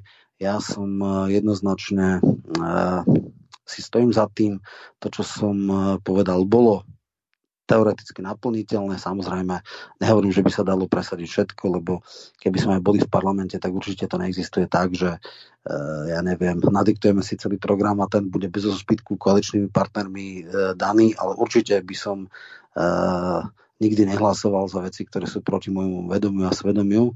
Takže v tomto som ja absolútne uh, konzistentný. Uh, mám čisté svedomie, nikdy som sa nesprenevedol svojim hodnotám, vždycky som ich bez akýchkoľvek uh, vecí hlásal a bol som na tých hraniciach. Nikdy som nesklzol do trapného populizmu, že poviem všetko, čo si niekto očakáva, hej, že my prídeme a budeme masívne znárodňovať všetky podniky. Uh, nemám nič proti štátnemu vlastníctvu, ale viem, že také jednoduché to nie a preto som to ne, nesľuboval. Takže asi takto. Roman, poprosím ťa o jednu vec. Skús hovoriť do mikrofónu zďalej, lebo počuť dosť hlasno tvoj dých, alebo nejaký... Dobre, dobre. To je jedna... A zase seka, zase seka, skús niečo urobiť, rozumiem. Najbližšie sa stiažuje Billovi Gatesovi, bohužiaľ už není najbohatším človekom, Ale ten šialenec... Teraz, teraz je to v poriadku, teraz je to v poriadku. Ten šialenec z Amazonu ho už predbehol, ale Mám tu tú ukážku, kde e, ten Boris, nie, pardon, najskôr Igor Matovič e, precitol a povedal to takto. Takto vyzerá oportunista. Precitol som z toho, že USA sú garantom bezpečnosti a záruky medzinárodnej stability. Podľa môjho názoru USA sú dnes e, chaos svetovej politiky a nie jej majakom. Uvedomujem si, že toto je zásadný rozdiel voči tomu, s čím ma ľudia do parlamentu volili. A takto precitol Boris Kolár. Priatelia, 14 stíhačiek, 3 okresné nemocnice. Práve ide ministerstvo obrany prezbrojiť armádu a ide objednať 14 stíhačiek za miliardy eur.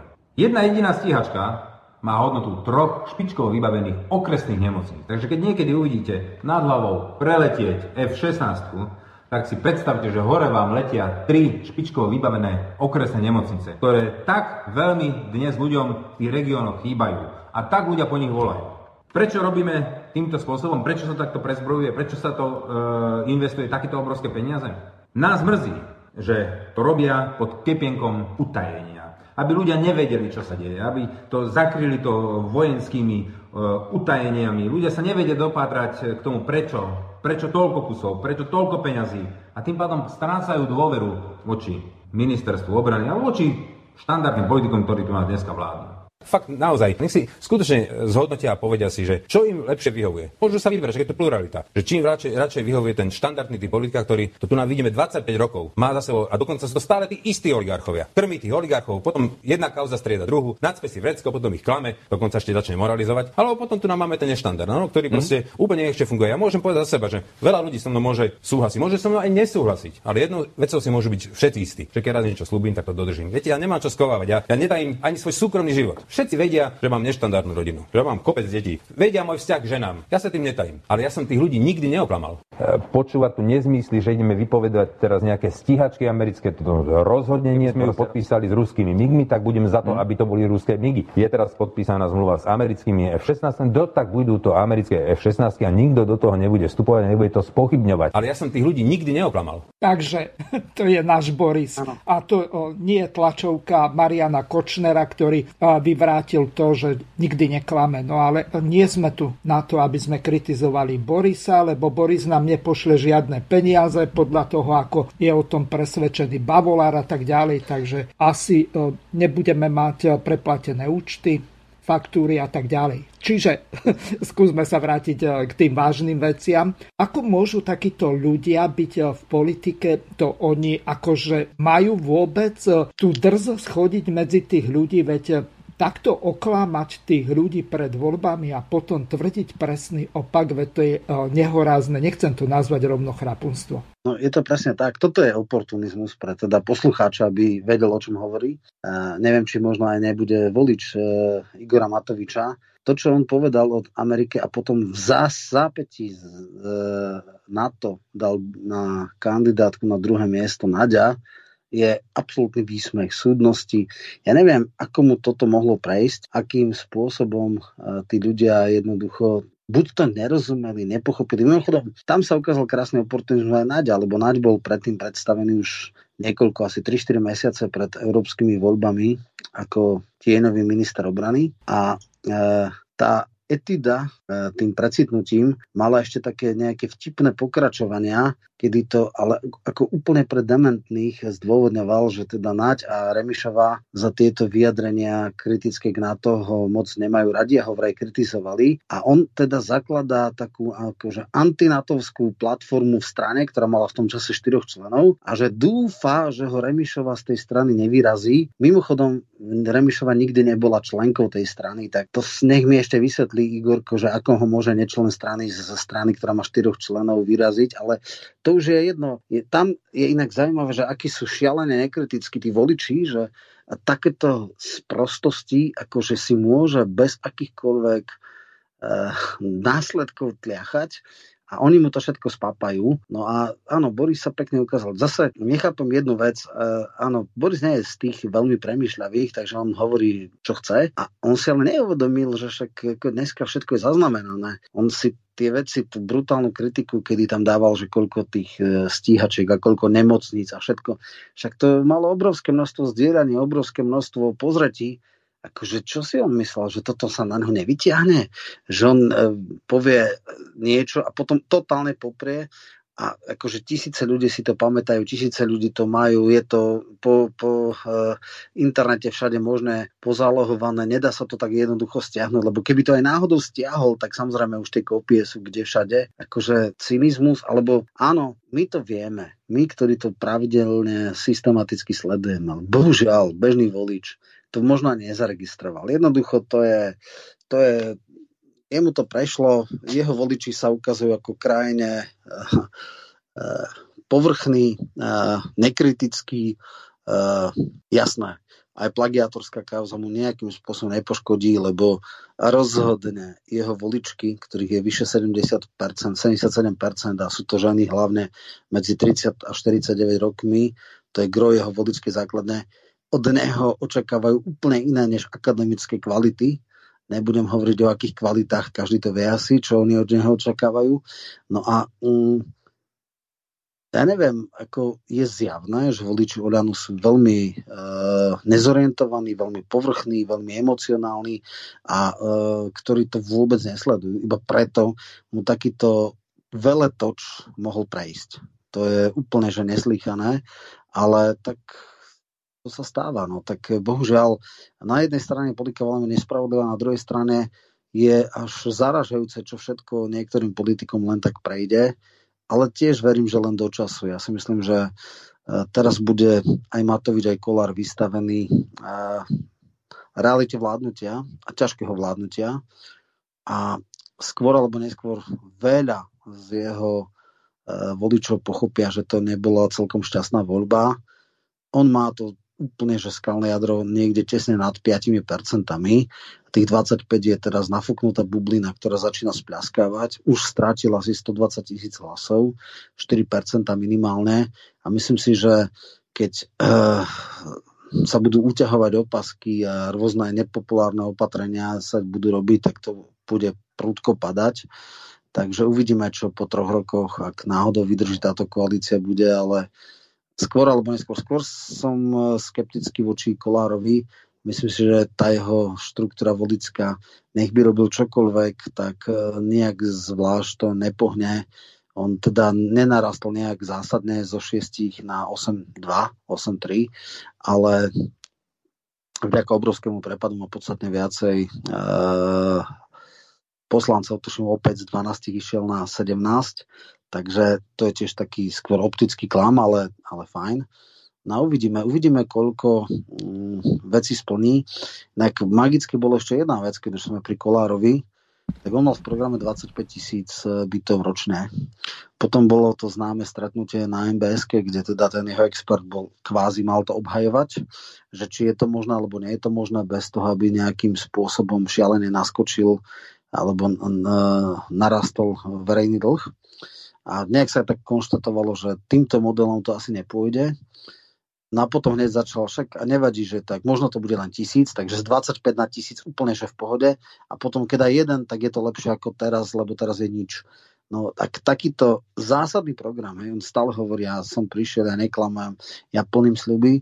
A teraz v mihu sekundy z 25 tisíc bytov robí jeden byt, alebo čo len tisíc bytov a myslí si, že to prejde. A bohužiaľ možno, že mu to prejde. No toto je niečo šialené podľa mňa, že, že akí si ľudia nekritickí, uh, akým spôsobom všeličo uh, niektorým politikom prejde, ale tiež verím, že len do času. No. Takže on bude skladať účty a, a som zvedavý o tri roky, ako, ako na tom bude. No to s tými bytmi, tak ja tu mám akurát jeden taký billboard, čo mi poslal jeden poslucháč, respektíve poslucháčka. To je z predvolebnej kampane číslo 99 Ladislav Šuty. A teraz sa podrž. Chudobné regióny, tak byty jednoizbový 132 m štvorcových, 99 eur nájomné dvojizbový 45 m štvorcový, 119 eur nájomné. E, potom trojizbové byty 189 eur. Hovoríme o chudobných regiónoch. Ale teraz vy v Bratislave sa podržte. Rovnaká rozloha, to znamená e, tých 35 m štvorcových 299 eur nájomné, 45 m štvorcových 379 eur, 70 m štvorcových, 589 eur Bratislava. Takže čo to vlastne sluboval ten Boris? Nebol to, hľadám slušné slovo, aby som nepoužil nejaký vulgarizmus, obabranie voličov, alebo ako? Lebo... No určite, určite. On tuším mal dokonca ešte aj také, že požičavanie auta za 100 eur, a tuším, že okolo 200 eur za trojizbové byty, to sľuboval. No, takže teraz sa ukáže, ako sľuby sa sľubujú, blázni sa radujú, no takže e, realita nepustí a, a jednoducho prichádza na neho takto. Ešte nie sú ani samozrejme tie byty rozostávané. Inak keď si hovoril o týchto bytoch, tak nedávno sa preblesklo médiami, že tuším štátny tajomník na vnútre Kyselica má za nejakých, neviem, 50, úplne nejaký totálne smiešný, úplne trapný nájom, e, rádové v desiatkách eur, nejaký veľký, ja neviem, 100, 120, 180 štvorakový byt, akože služobný. Takže človek, ktorý skutočne ako má veľmi slušné príjmy, tak, e, tak dostane e, prenájom bytu za úplne že symbolickú sumu a tí najchudobnejší teda majú pomaly za komerčné ceny. A zase, preblesklo to. Keby to mal niekto naopak, tak eh, týždne to riešia všetky médiá a hejtujú ho a musí dať uh, komerčné nájomné. Ako je to možné, že vysoký štátny úradník má, má veľký výpravný, veľkoformátový byt za, neviem, 50 eur. Toto nikto nerieši. Prešlo to nejakými dvoma médiami, akože ticho po piešine, nikto to nerieši, žiadne odvolávanie ministra, že dovolil štátnemu tajomníkovi takúto, takúto nemravnosť, žiadne interpelácie na, na premiéra, že to je to jeho nominant, nič, pohodička. Hej. Toto ako, ja žásnem tu na fatálne zlyhávanie, nielen politici, to je úplne štandardné, že tí budú zneužívať a využívať všetky možnosti, ktoré majú, ale fatálne zlyhávajú médiá. Ako toto je, keby sa toto stalo v opozícii, teda súčasnej opozícii, no tak odvolávačky a 12-hodinové maratóny v parlamente a, a kadrovanie do štvrtého kolena, teraz všetko v pohode, hej, teraz médiá držia hubu a krov, keď sa už nedá mlčať, tak niečo povedia, aby sa nepovedalo, ale inak absolútna akože karikatúra toho, čo, čo dneska funguje, tak uvidíme, ako dlho toto pochopia aj bežní voliči a pochopia, akých farizejov si tam navolili, no ale tak komunitné rady tomu nie je pomoci, ale verím, že postupne ľudia budú prehliadať a pochopia, že zase teda volili veľmi mimo. A počujeme sa?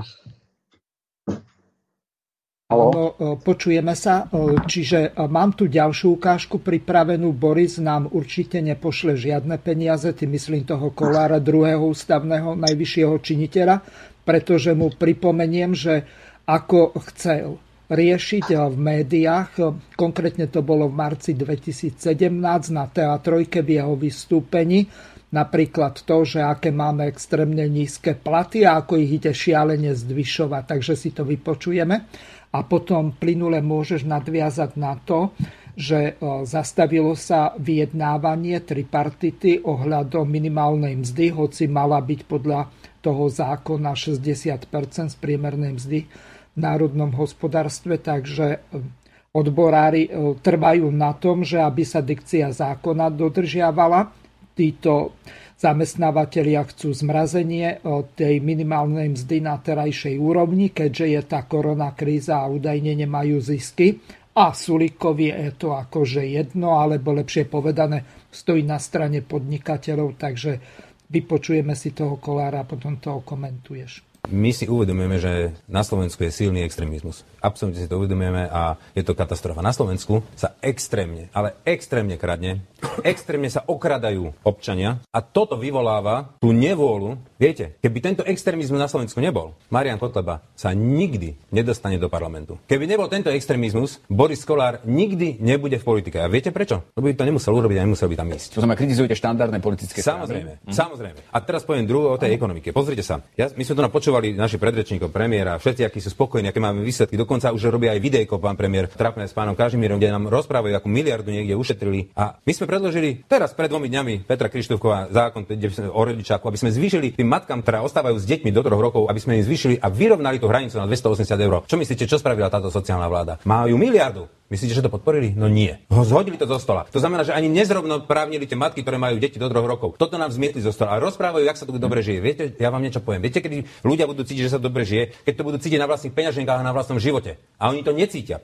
Ja, ja vám ukážem jeden krásny graf. Môžeme sa pozrieť, aká časť HDP ide zamestnancom a firmám v e, Európskej únii. V Nemecku 51%, v Slovensku 49% a Slovenskej republiky 38%. Ale čo je najdôležitejšie, aby som povedal, produktivita práce. Produktivita práce v Nemecku je 106% Európskej únie. Na Slovensku je 83,2 a v Slovensku je 81%. Zoberte si, že my máme produktívnejší sme ako Slovinci. A keď si teraz porovnáte, aké sú mzdy, aké sú platy, v Slovensku je 804 eur minimálna mzda a majú nižšiu produktivitu ako my. A pozrite sa, kde sú Slováci na 435. Pozrite sa na priemernú mzdu v čistom. Nemci majú 2200 a majú 106 produktivitu. Slovinci majú 1100 eur, my máme 700. To znamená, že z toho jasne vyplýva, z toho jasne vyplýva, že tu niekto okrada tých ľudí. A keď si teraz zoberiete, jak sa tie peniaze potom rozdeľujú, z HDP, tak si zoberte, že firmám ostáva na Slovensku 52%, v Slovensku iba 37% a v Nemecku 39%. A pozrite sa, čo je na Slovensku. Na Slovensku dávame ľuďom, zamestnancom 38%. Mm. Takže ja keď tu počúvam tieto nezmysly od pána premiéra, jak sa nám fantasticky darí, tí ľudia to necítia dole. Veď sme uvrhli 900 tisíc, že najnovšie číslo 900 tisíc ľudí je na hranici chudoby. Je ohrozený chudobou. Máme tu 3,5 milióna exekúcií. Tí ľudia sú v exekučnej, finančnej, proste takom tom, tom otroctve. A keď toto nebudeme riešiť, zbytočne im tam budeme rozprávať, jak sa nám darí. Mm-hmm. No hobby sa nám darí. Fakt naozaj. Nech si skutočne zhodnotia a povedia si, že čo im lepšie vyhovuje. Môžu sa vybrať, že je to pluralita. Že čím radšej, radšej vyhovuje ten štandardný typ politika, ktorý tu nám vidíme 25 rokov, má za sebou a dokonca sú to stále tí istí oligarchovia. Krmí tých oligarchov, potom jedna kauza strieda druhú, nadspe si vrecko, potom ich klame, dokonca ešte začne moralizovať. Alebo potom tu nám máme ten neštandard, no, ktorý mm-hmm. proste úplne ešte funguje. Ja môžem povedať za seba, že veľa ľudí so mnou môže súhlasiť, môže so mnou aj nesúhlasiť, ale jednou vecou si môžu byť všetci istí. Keď raz niečo slúbim, tak to dodržím. Viete, Takže e, Boris nám sľubuje, dodržiava, všetko dodržiava. No, Roman, kolektívne vyjednávanie odborov, to ideme rozobrať a na margo toho, čo nás druhý najvyšší ústavný činiteľ a sponzor Slobodného vysielača povedal. No. Jasné. No, dalo sa to, dalo sa to samozrejme čakať. E, tam sa zase ukázala tá falošnosť. Áno, ja som tiež v kampani jasne hovoril a dával som aj nástroje, nejaké tri sú priame a nepriame nástroje, ktoré má štát na úroveň miest v krajine, lebo však samozrejme, že e, gro e, zamestnancov je v súkromnom sektore a štát má iba priamy nástroj výšku najnižšej mzdy, nepriamy nástroj výška platov v verejnom sfére a e, tretí nástroj, ďalší nepriamy je sila kolektívneho vyjednávania a spôsob, aký môžu ingerovať v podstate sociálni partnery pri dohadovaní miest, kolektívne zmluvy vyššieho typu a podobné záležitosti. Čiže postavenie odborárov, prípadne zamestnaneckých rád a podobne. Toto sú vlastne toto sú nástroje, ktoré v tzv. kapitalizme má štát na to, aby nejakým spôsobom určoval cenu práce. Tých 60% e, je v viacerých krajinách. Je to vyššia priemerná vec v iných krajinách bolo od neviem, 45-43%. V Čechách, keď bola načasová Topolánková vláda 7 rokov, sa nevalorizoval ani o cent, ani o korunu priemerná mzda. My sme boli za pravicových vlád niekde pod 50% priemernej mzdy teraz sa dalo 60% a predišlo sa tomu, aby neboli vždycky tie vyjednávania na tripartite ako, ako kofi na trhu, že uh, sociálni partneri, uh, odborári, zamestnávateľia sa vždycky hádali, potom prišiel akože arbiter štát a ten niekde v strede toho určil a každý rok nejakou vyhláškou sa vlastne určila výška uh, alebo tá uznesenie vlády sa určila výška najnižšej mzdy. Teraz sa to malo zafixovať na automat 60%, no ale to samozrejme sa eh, ne, nepáči. Tak ten absurdný uh, pseudoargument, že korona a tak ďalej. No dobre, ale keď korona, ak by náhodou sa naozaj stalo, že ekonomika tam zle a vôbec všeobecne mzdy by začali klesať, tak by logicky klesala aj najnižšia mzda, lebo tá je indexovaná na priemernú mzdu. Hej. Čiže, čiže eh, vlastne tých 60% by bolo výhodné pre podnikateľov, lebo však hovoria, mzdová úroveň vo všeobecný klesa, tak klesa aj najnižšia mzda. Ale to im nestačí, naopak, oni chcú to aj percentuálne. Teraz som tiež počul tie vyjadrenia, že samozrejme krajňák eh, minister práce komunikuje vraj s odborármi a on je teda na to, že je bývalý KDH, tak teda sa snaží byť taký dosť populista a ako keby e, vykrikoval, že, že teda e, treba dať ľuďom čo najvyššiu mzdu, ale samozrejme tých 60 neudrží. Samozrejme, že Solík s cynizmom sebe vlastným hovorí, že on je minister hospodárstva a teda jeho e, úlohou je zau, e, hájiť záujmy podnikateľov, Takže on samozrejme stojí na ich e, tomto. A teraz sa niekde hovorí, že ak by išiel ten automat, tak tuším, že priemerná mzda by mala byť nejakých 635 alebo dokonca 650 eur. No ale že to bude možno 6, ale možno to bude iba 605 eur alebo nejak tak, že teda tých 60% sa nezachová. Tam sa ukazuje, ako pod rúškom korony sa zavádzajú klamu, manipulujú ľudia ako uh, sa to zneužíva proti bežným ľuďom, ako zase zastaviť, lebo bolo tam pekne povedané, že teda Slovinsko má v podstate rovnakú produktivitu práce ako my, ale má najnižšiu Nižšiu, skoro 2%. No, tak hovorím, že porovnateľnú, a, ale majú podstatne vyššie od 200 eur, majú vyšší najnižšiu mzdu a dokáže to ich ekonomika utiahnuť a zamestnanci sú štruktúra priemyslu nie je nejak diametrálne odlišná od tej našej. Čiže áno, niečo sa tu zlyhalo. Ja som to sám v tom článku v dimenziách povedal, že koncept dobiehania západu najvyspelejších krajín eh, na tzv. komparatívnych výhodách vysoko disciplinovanej, vysoko kvalifikovanej a veľmi nízko platenej pracovnej sily sa vyčerpal a my sme spadli do tzv. pasce stredne príjmových krajín, ktorej môžeme dlho ostať, ak nebudeme mať kompetentnú vládu. Táto vláda robí všetko preto, aby sme v tej pasti ostali a neišli vyššie. Sú prípady, uh, častokrát rozdielne, že krajiny sa dostali z tej pásce. Klasický prípad je Fínsko, ktoré sa z tej pásce strednoprímových krajín dostali. Mali na to isté nástroje a treba ich skopírovať. V istom zmysle aj Južná Kórea, ale tá už nie je celkom eh, v našom kontexte akceptovateľná, alebo nie je celkom eh, ten typ, pretože tam je úplne iná kultúra vzťahov a podobne. Ale ten fínsky model je celkom fajn. Čiže ten fínsky model je práve na tom, že, že tie dobiehanie platov musí byť vyššie. E, my nemôžeme mať tretinové mzdy a 80% alebo 82% produkty, 8, necelých 80% Nemecka a 82,3 alebo tak nejak, ako povedal priemer Európskej únie.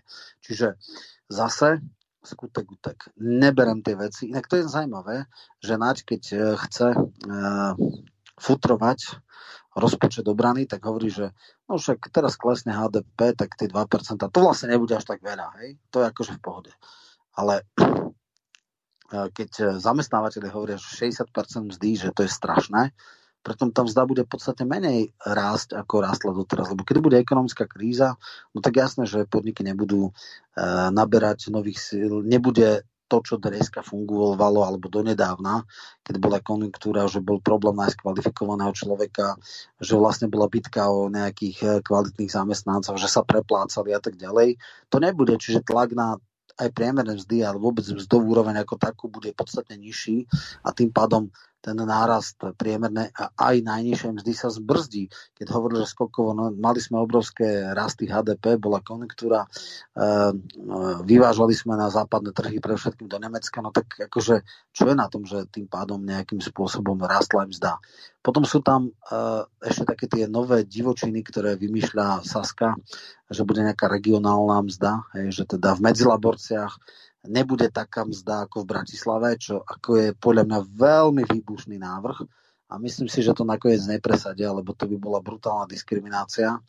Potom chcú tam dať nejakú sektorovú mzdu najnižšiu, že ja neviem, v elektrotechnickom priemysle bude iná ako ja neviem, v službách, čo tiež jednak hlúposť, lebo v niektorých e, určite nenájdeš na Slovensku aj ktorý robí za 600 eur. Hej. To ako, že je úplne mimo. E, v tých vysoko sofistikovaných sektoroch dávať nejaké, nejaké uh, mzdy alebo nejaké podobné záležitosti podľa uh, sektoru je tiež úplná zbytočnosť, je to nejaká administratívna uh, ďalšia, ako možno úradníci vymýšľajú a robia nejaké tabulky. Potom viem, že chce rušiť aj tie koeficienty v naj, najnižším mzdách, že najnižšia mzda je teda nejak definovaná na indexovaná na priemernú mzdu ale podľa vzdelania je, sa tam indexuje, že ak má niekto vysokoškolské vzdelanie, tak nemôže dostať v štátnej správe mzdu na úrovni 600 eur, ale musí to byť, ja neviem, 1,3 alebo 1,5 násobok a keď má nejakú vedeckú, dokonca niekde sú do koeficienty až 2,0, čiže až najnižšia mzda pri vysokošpičkovo kvalifikovaného človeka, nejakého docenta alebo s vedeckou hodnosťou musí byť tuším dvojnásobok až, to som zaregistroval najnižšie mzdy. Takže toto sa rieši a je úplne jasné. A teraz, keď to ešte niekto stále nepochopil, tak dúfam, že teraz to pochopí. Že táto vláda bude predovšetkým hájiť záujmy zamestnávateľov, korporácií a nie bežných ľudí. A čo je absolútne falošné, že bude dávať všeobecný všeobecný argument na všetko, že lebo korona, lebo kríza. Toto je jediná vec, ktorú bude používať a bude si myslieť, že týmto zaklínadlom ospravedlní všetky svoje hrubo asociálne záležitosti. No však v poriadku, ak jej to budú voliči papať, nech. Ale ja verím, že značná časť z nich precitne a samozrejme som frustrovaný z impotencie opozície, lebo tá mala úplne inak eh, veci komunikovať ale možno, že sa nakoniec zobudí, no tak ťažko povedať.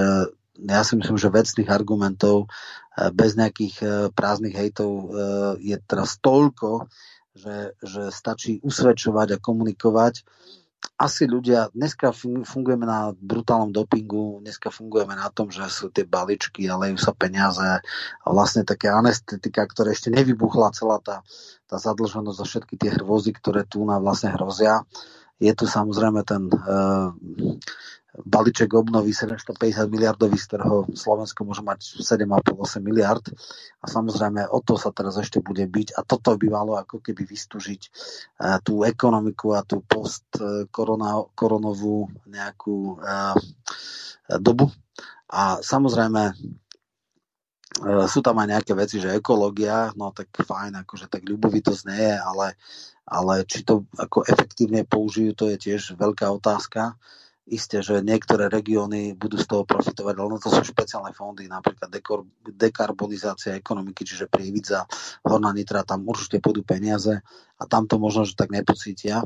Ale som sám zvedavý, oni sa vlastne e, rátajú s tým, že všetko sa im prepečie, lebo korona, jedna vec, alebo smer, lebo opozícia, lebo zlodeji. No tak e, postupne sa ukazuje, aká je ich kompetentnosť a aké sú ich priority.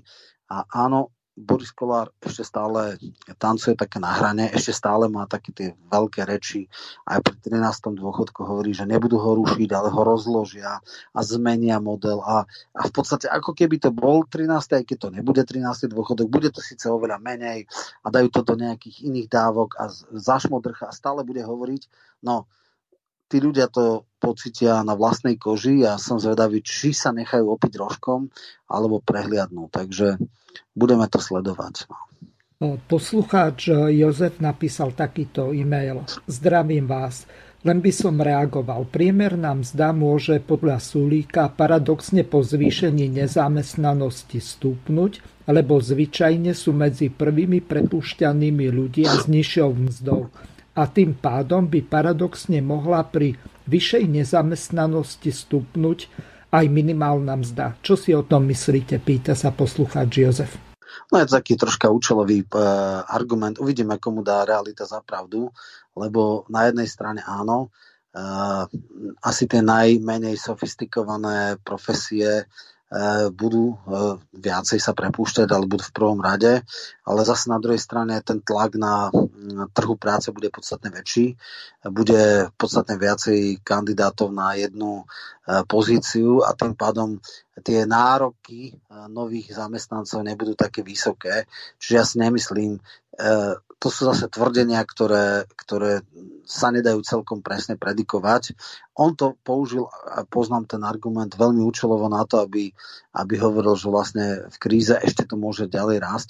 Ja si myslím, že najprv mal počkať na štatistiku e, štatistického úradu a keby to naozaj tak bolo, tak potom by mohol použiť ten argument. Ale toto je taká akože podľa predikcia z pocitov, takže nemyslím si, že v globále, lebo to on, on použili iba jeden parameter a tých parametrov na trhu práce je podstatne viac.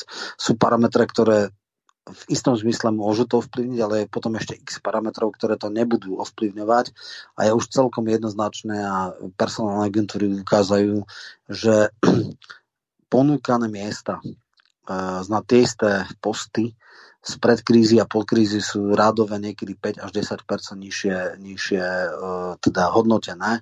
Čiže keď pred krízou nejaký softwarový inžinier mal 2500 nástupný plat, tak teraz má možno 2000. Hej. Čiže to zase tiež nie je pravda. Druhá vec je, že áno, je možné, že ľudia, ktorí robí za 600 eur, tak viacero z nich vypadne z trhu práce a tým pádom tá celková úroveň bude, ale hovorím, je tam viacero faktorov, čiže to není len ten, zase ten, kto zarábal 2500, bude zarábať 2000, takže to sa vykompenzuje. Takže hovorím, toto sú len také pocity. Štatistický úrad nakoniec ukáže, aká je pravda.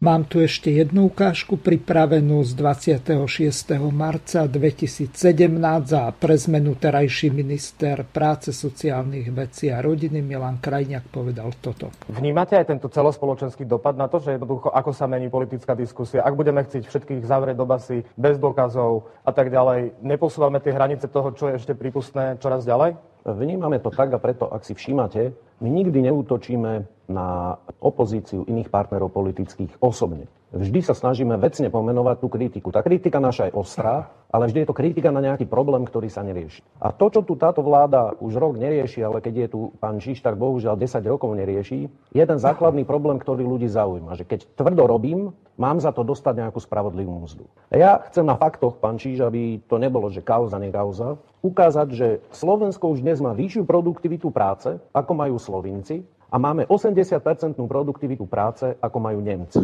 Ale aké máme platy?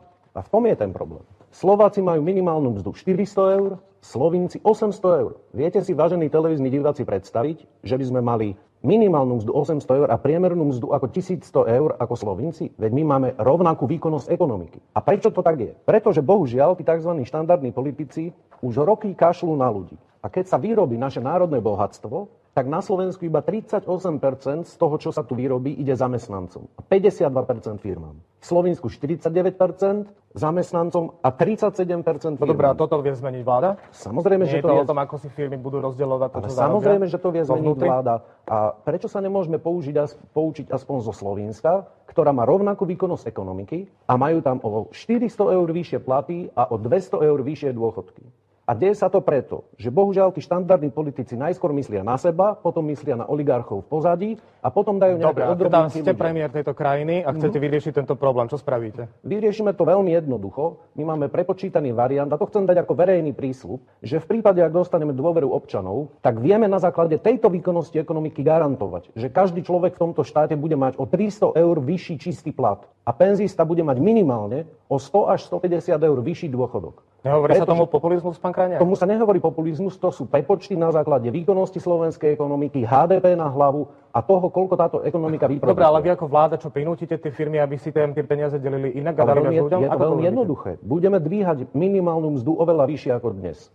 Zabraníme tomu, aby sa mohli Toto je prichádzať super. Tak si predstavte, že vládnete v tej pravicovej zostave. Pán Galko, vy by ste boli za radikálnejšie dvíhanie minimálnej mzdy? Tak e, u nás je, e, my máme v programe niečo úplne iné. My máme v programe odvodový bonus, ktorý riešu, rieši minimálnu mzdu iným spôsobom. Som presvedčený, že by sme pre toto riešenie aj hnutie Sme rodina dokázali získať. Čiže e, nes- nedá sa dnes vytrhnúť vyslovene len jedna vec, hej, minimálna mzda a o nej sa rozprávať a na to by bolo treba naozaj veľmi odbornú debatu, čiže my to máme vyriešené ináč a je to vyriešené tak, že aj pán Krajňák by bol spokojný, lebo v konečnom dôsledku by všetci ľudia dostali v čistom oveľa viacej peniazy ako dnes. Takže ja som presvedčený, že by sme ja som si istý, že by sme ho presvedčili, ale to je naozaj na skutočne odbornú debatu, je to unikátny projekt a určite bude ešte možnosť o ňom debatovať.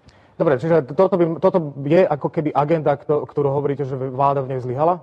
Áno, na Slovensk, Slovensko má najnespravodlivejšie rozdelenie e, toho, čo ide zo štátu, čo sa tu vyrobí, na zamestnancov a firmy, spomedzi všetkých tých krajín, s ktorými sa môžeme porovnávať. Čiže nielen s Nemeckom, ale Slovensko má rovnakú výkonnosť ekonomiky a napriek tomu sa tam ľudia majú oveľa, oveľa lepšie, násobne lepšie, ako sa majú naši ľudia. a Pozrite, to je ja preto, nepopieram, že toto je naozaj téma, ktorá, ktorú citlivo ľudia vnímajú, ale sú to aj nejaké fakty. Vláda má v pláne o, zvýšiť minimálnu mzdu na 500 eur, alebo minimálne sa to má začínať tou 5 už a bude to už iba roky. o 300 eur nižšie ako v Slovensku. Druhá vec je, že je prirodzený tlak momentálne na rast platu, pretože sme na hranici toho, kto je zamestnateľný na Slovensku, takže je bitka o ľudí, tí ľudia si môžu čoraz väčšie platy vypýtať. Už sme to teraz videli aj, aj v Žilinskej Kii, že ľudia sa jednoducho začínajú naozaj no, pýtať a pýtať si viac. Hej? Čiže je tu aj nejaký prirodzený tlak na rast miest. Viete, ako je to v Kii? Iba 25% dávajú zamestnancom, 75% si necháva firma. A táto vláda s tým roky a roky nič neurobila. Dívala sa na to, ako tí Korejci vykoristujú slovenských pracovníkov. A ešte sa diskutuje o tom, že máme dovážať pracovníkov z Rumunska a zo Srbska. Veď to je katastrofa. My máme chrániť naše pracovné My ich miesta. nedovážeme, oni sa chcú ísť robiť momentálne. Už sme pre nich te, ten štát, v ktorom sa im oplatí žiť a pracovať. Aj keď teda, bohužiaľ, nalateľ je podvodníkom. Pán Uhrik, nech sa páči váš No to by asi tak eh, stačilo. Uhriť nás nezaujíma to akože predsjedov krajniak rovnako ako Matovič, ale úplne opačným spôsobom. To kde, eh, komu ide pridať o tých 200 či 300 eur? No jasné. No toto je vyjadrenie, e, kedy bol v opozícii. Mne na tom vadí jedna jediná vec. Ja samozrejme poznám politickú kariéru Krajňáka podstatne dlhšie, než, než vstúpil e, do nový a ešte predtým bol teda známy KDH káder, ktorý teda sa snažil mútiť vodu a on kandidoval na podporu. Roman, bližšie k mikrofónu odchádzaš. Aha, dobre. Takže e, toto, čo si pustil, je z čase, kedy bol v opozícii. A to a sa ako, toto... nepočíta, alebo ako vtedy môže hovoriť čokoľvek, keď je no, vo vláde, nie, nie, no však práve opak? to chcem povedať. Ja mu v tomto veľmi vyčítam inú vec. Aha. Kto pozná celú jeho politickú kariéru ešte pred vstupom ku Kolárovi a ešte pred novou, tak on bol KDH-kom. On dokonca kandidoval na podpredsedu KDH, obehoval štruktúry a snažil sa e, v podstate presadiť v tejto strane. Ale čo je podstatné je to, že bolo to v čase, kedy KDH asistovala Kaníkovi a odoberala invalidným dôchodcom dôchodky a on v tejto strane vtedy ostával a tieto hrubé amorálnosti a hrubé popretie kresťanského sociálneho učenia cirkvi praktizovala a bola mm, trapným adlatusom najpravicovejšej vlády, vtedy nejakým spôsobom sa nevymedzoval voči tejto politike. Takže ja by som toto bral od iného človeka, ale nie od Kolára, ktorý e, v nejakom čase bol v nejakej strane, ktorá bola ale šialené antisociálna. E, tie veci ja beriem, ja som ich aj ťažkokrát, e, častokrát e, komentoval a aj som nimi argumentoval. A samozrejme, e, to je asi spred dvoch, troch rokov tá, tá vec, kedy sa riešilo, že či vôbec 500 eur bude teda tá magická hranica na nižšie mzdy. Vieme, že dneska je už tesne 600 eur, my tuším 585 eur je teraz najnižšia mzda tohto roku a podľa toho automatu, ktorý je nastavený, by mala byť budúci rok možno 635. No, takže tam uh, ukazuje, mňa strašne vytočilo jednu vec. On prišiel a vykrikoval vtedy na vtedajšiu vládu, že čo ona urobila, uh, že v Slovensku má podstatne vyššie mzdy, uh, aj priemerné, aj najnižšie ako Slováci. Ale však vždy, keď sa nejaké pseudoravicové alebo soft ľavicové vlády snažili posilniť postavenie zamestnancov, tak strana, v ktorých on pôsobil, vrešťala, že to je trestanie úspešných, že to je nemorálne, že to zlikviduje ekonomiku a on vtedy nejak sa nevymedzoval. Až teraz teda v populistickom hnutí sme rodina zrazu ide na túto novotu. Ja som rád, že také niečo robí. Ja som rád, že Smerodina je síce hrubo populistická strana, ale že sa snaží, eh, povedzme, zabrániť tomu eh, revivalu alebo návratu kanikovských čias. Som rád, že e, brzdí niektoré eskapády Sulíka, e, ale je mi strašne falošné, ak človek, ktorý bol e, alebo súčasťou strany, ktorá príjmala hrubo antisociálne opatrenia a vtedy bol ticho, dneska vyčíta niekomu, kto to robil oveľa menej dôrazne, než by mahal a mohol, ale predsa len niečo robil, tak e, akože naváža sa do neho. Keby to boli len pravicové strany, tak možno doteraz máme najnižšiu mzdu 400 eur a možno vôbec nemáme najnižšiu mzdu, lebo sú aj krajiny v Európskej únie, ktoré vôbec nemajú stanovenú najnižšiu mzdu. A, a, a v podstate e, to, že máme tú mzdovú hladinu aspoň na tých 30-35% a nie je takú, ako má Bulharsko, Rumunsko alebo neviem, Srbsko, tak svedčí o tom, že predsa len tu občas boli aj strany, ktoré ten e, totálne jednostranne vychýlený koncept, ktorý tu dal Mikloš, Kanik a partia e, v podstate nabúrávali a erodovali. Áno, neurobila sa ani zďaleka toľko, koľko sa mohlo. Áno, v roku 2012, 2016 sa ani zďaleka neužil potenciál e, kedy vládla jedna strana bez koaličných partnerov a tak ďalej a tak ďalej. Všeli, čo sa dá e, vyčítať aj Smeru, ale nie KDHci, nie bývalí KDHci, ktorí participovali a boli ponižení služobníci tých najväčších antisociálnych netvorov typu Mikloša a Kanika. Tí skutočne nemajú právo, morálne právo navážať sa do niekoho a, a kritizovať.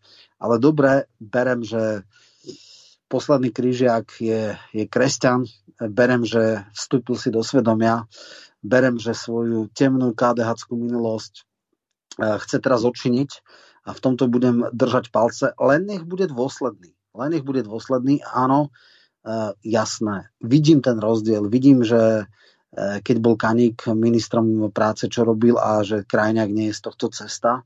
Takže je to fajn, ale teda určite očakávania, ktoré mal a sľuby, ktoré mal v opozícii, s takmer istotou nenaplní a zase budú len ako také jemné kozmetické prekážky dávať Hegerovi a podobným ľuďom a Naďovi, lebo áno, dôležité je predsa mať 2% HDP na obranu, to je oveľa dôležitejšie, ako to, aby e, rýchlejšie rástla produkt, teda mzda a aby mzda bola podstatne viacej naviazaná na produktivitu práce a aby sme dobiehanie našich miest e, s západom a percento toho, čo sa... E, tam krásne povedal ten magický pomer. Koľko tvorí cena práce na západe, v najvyspelejších krajinách a u nás. No áno, my sme lacná e, oblasť a e, chceme z toho profitovať. No nemôžeme stále. Áno, prvých 30 rokov sme dobiehali západ tým, alebo najvyspelejšie krajiny, že sme mali veľmi nízky pomer miest na cene výrobku, na profitability podnikov. Naše banky majú dvakrát takú profitabilitu, ako majú v domovských krajinách a toto nás niekde dostalo na úroveň stredne príjmových krajín. Máme do, do nekonečná ísť touto cestou? Máme sa spos, uh, uzrozumieť s tým, že budeme v pozícii trvalo chudobného príbuzného? Máme povedať, že naši ľudia sa priemere žijú lepšie ako pred 20-30 rokmi a vlastne nič iné nemôžeme dať, len e, tento model, lebo nič iné nevieme vymyslieť. Naši politici stále budú len toto presadzovať a povedať, áno, však, ale tak nikdy sme neboli najvyspelejšou časťou Európy, nikdy sme neboli uh, top, no tak áno, vzdierajú nás podstatne viac ako v domovských krajinách, ale však prečo by inak tu išli? Prečo by Nemci išli na Slovensko, keby mali rovnaké výrobky, teda rovnaké ceny? A áno, ja chápem, že keby som povedal, že za rovnakú mzdu, prácu rovnakú mzdu a že chcieť od ja neviem, Volkswagenu, aby cena e, v Bratislave e, Volkswagen bola rovnaká ako niekde v Nemecku, takže asi to je nerealistické, lebo však prečo by to robili, keby platili rovnaké mzdy. Ale čo je reálne a čo treba si zobrať ako etalón, ku ktorému sa máme dostať, je minimálne ten slovenský model. Ak Slovinci majú najnižšiu mzdu cez 800 eur a priemernú cez 1200, dokonca tuším 1400 bolo, 890 tuším, že je najnižšia a 1400 a tá ekonomika to udrží, tak dostať sa na úroveň Slovensku je plne legitímna vec. Vždycky som používal aj v debatách, aj v programe slovinský model ak to Slovinsko dokáže, dokázať to môžeme aj my. A minimálne na túto úroveň sa musíme dostať. Každá seriózna vláda by to mala robiť. A to je reálne. Takže ak pôjde krajina k touto cestou, držím mu palce, ale troška sa obávam, že zase to skončí ako s Boriskovými sľubmi, že v opozícii veľké reči a v koalícii to odhodlanie veľmi, veľmi rýchlo vyprchá. Takže Uvidíme. Eh, ja teda neočakávam nič dobrého a keď vidím také obskúrne figurky, ako je Heger, prípadne Sulík, ktorý má úplne iný pohľad na svet a teda jeho štátny tajomník Oravec, čo je úplne že šialený sociopat, tak to vôbec nevidím e, dobre. Ale, ale no, nakoniec povedzme, že ešte chvála Bohu za hrubo populistické hnutia typu Sme rodina a v istom zmysle aj ona, no, ktoré síce strašne oklamalo voličov, čo sa týka NATO a, a obranej politiky, ale zatiaľ neustreduje excesy typu kanikovského charakteru, aj keď podľa mňa Heger, keby mohol, tak to rád urobí. Od poslucháča Juraja prišiel e-mail. Páni, čítali ste e, Sputnik? No nemáme kedy čítať Sputnik, ale e, poslucháč ďalej pokračuje. Naka obvinila poslanca Blahu, Robert Fico sa zastal Blahu a povedal, že podľa neho bude veľkým potešením, keby sa stal súčasťou vedenia Smeru. Ďalej si položil otázku, kto vlastne na Blahu podal to trestné oznámenie, takže to je jasné. Tvoj komentár k tomu, zrejme Blaha bude pod predsedom. No, to sme už na začiatku riešili, neviem, či teda poslucháč to e, nezaregistroval, prišiel neskôr k e, rádiu alebo tak. A hovorili sme o tých zmenách v rámci Smeru, hovorili sme o tom trestnom stíhaní. takže to by sme len opakovali. Ja hlboko predpokladám, že Blaha bude pod predsedom, možno, že bude aj korunným princom. To trestné stíhanie, ktoré dala podnet Nikolsonová, je úplne mimo. To, že to ona podala, je v poriadku, od nej nič iné čakať nemôžeme, ale že niekto ten podnet prijal a začína to riešiť, je pre mňa úplne že absurdné za hranicami akýchkoľvek ako reálnych vecí notabene v čase, kedy sa čelní predstaviteľ Európskej komisie e, odhaľujú e, pamätníky e, k Marxovi a keď v Nemecku je, je dokonca odhalený pamätník Leninovi, tak to už je podľa mňa úplne že absurdné. Ešte teoreticky by som chápal, keby išlo trestné oznámenie za, za prezentovanie sa fotka s kladivom a kosákom a to bola taká provokácia. Samozrejme, že to nie je hákový kríž a niektorí teda e, veľmi tvrdo hovoria, že e, výjsť niekde fotka s hákovým krížom je absolútne KO a keď niekto dá kladivo a kosák a, a pecípu hviezdu, tak to je akože v poriadku. Tak e, to ešte by som teda, že by testovali, že či kvázi jedna totalita je rovnako postihovaná ako druhá ale za to, že, že tam dal status o, o Martinovi Šmídovi, ktorý bol rozbuškom revolúcie roku 89, tak to už fakt nechápem. To je akože urvalkovčina najhrubšieho zrna a myslím si, že Hon sa veľmi ťažko e, a veľmi e, kontroverznými e, písmenami zapíše do dejín Slovenskej prokuratúry a myslím si, že skôr alebo neskôr ho to dobehne.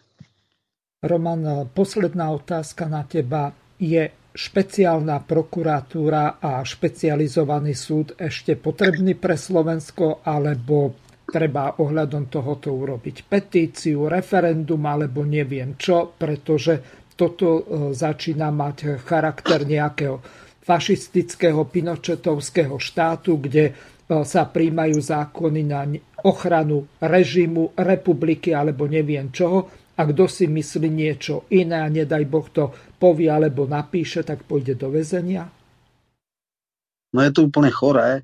Samozrejme, zaregistroval som uh, veľký balíček, reformný balíček ministerky spravodlivosti Kolikovej, ktorá hovorí o zriadení nového najvyššieho správneho súdu, ktorá hovorí o ťažkých kontroverznostiach, že si budú nejak sudcia, e, sudcovia ústavného súdu losovať, že ktorý je na polovičné volebné obdobie a ktorý je na celé. E, zaregistrovali sme, že bude vekový cenzus na 70 rokov pri ústavných sudcov, čo je hrubo a ťažko retroaktívne.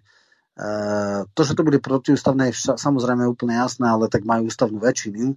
Druhá vec je, že ani ústavnou väčšinou možno nie je možné všetko zlikvidovať a hlavne princíp retroaktivity je obrovský problém a máme isté precedenci, že ústavný súd e, posudzoval aj ústavné zákony a dokonca ich zrušil a v zásade to bolo akceptované, tak sám som zvedavý, ako sa k tomuto. No čo sa týka tých špecializovaných súdov a prokurátoru, tak donedávna to bolo také, že tam riešili korupcie pomaly nejaké jablka pre nejakého funkcionára futbalového a nejaké blbosti. Teraz samozrejme už sú aj nejaké zmenky a Kočnera riešia, ale e, riešenie názorových deliktov alebo niečo podobné je podľa mňa absolútne mimo. Akože málo, málo vecí z Ameriky e, by som ako implementoval do našej jurisdikcie, ale jednu vec určite áno, oni majú dodatok ústavy o slobode vyjadrovania, ja som presvedčený o tom, že hlúpe názory zdravú spoločnosť nemôžu položiť a za názory sa nemá trestnoprávne stíhať. Môžem s mnohými veciami nesúhlasiť, môžem s mnohými vecami e, ako polemizovať, ale nikdy by ma nenapadlo za hlúpe názory niekoho stíhať. Mimochodom, keď hovorím o hlúpých názoroch, tak... E, Roman, Roman Joch... posledná polminútka. Dobre, e, posledná vec. E, Roman Joch, e, súčasný šéf teda nejakého významného úradu pod Milanom Krajňakom, tuším za rodné miesto sociologicky, povedal, že volebné právo by mali byť iba ženaté, teda e, deti, e, ženy s deťmi. E, za niečo také nie je trestne stíhaný, to, to je, no, nemal by byť, je to hlúposť, hej?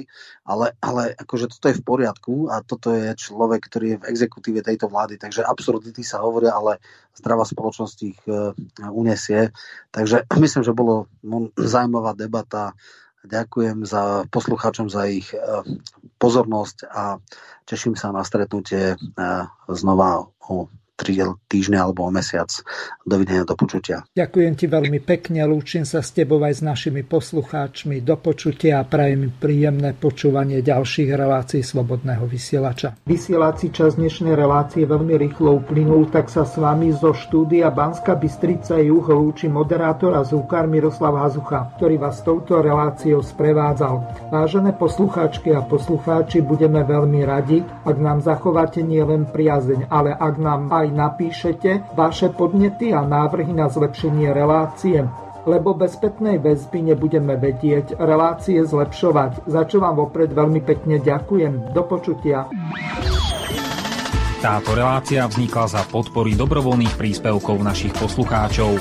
I ty sa k ním môžeš pridať. Viac informácií nájdeš na www.slobodnyvysielac.sk Ďakujeme.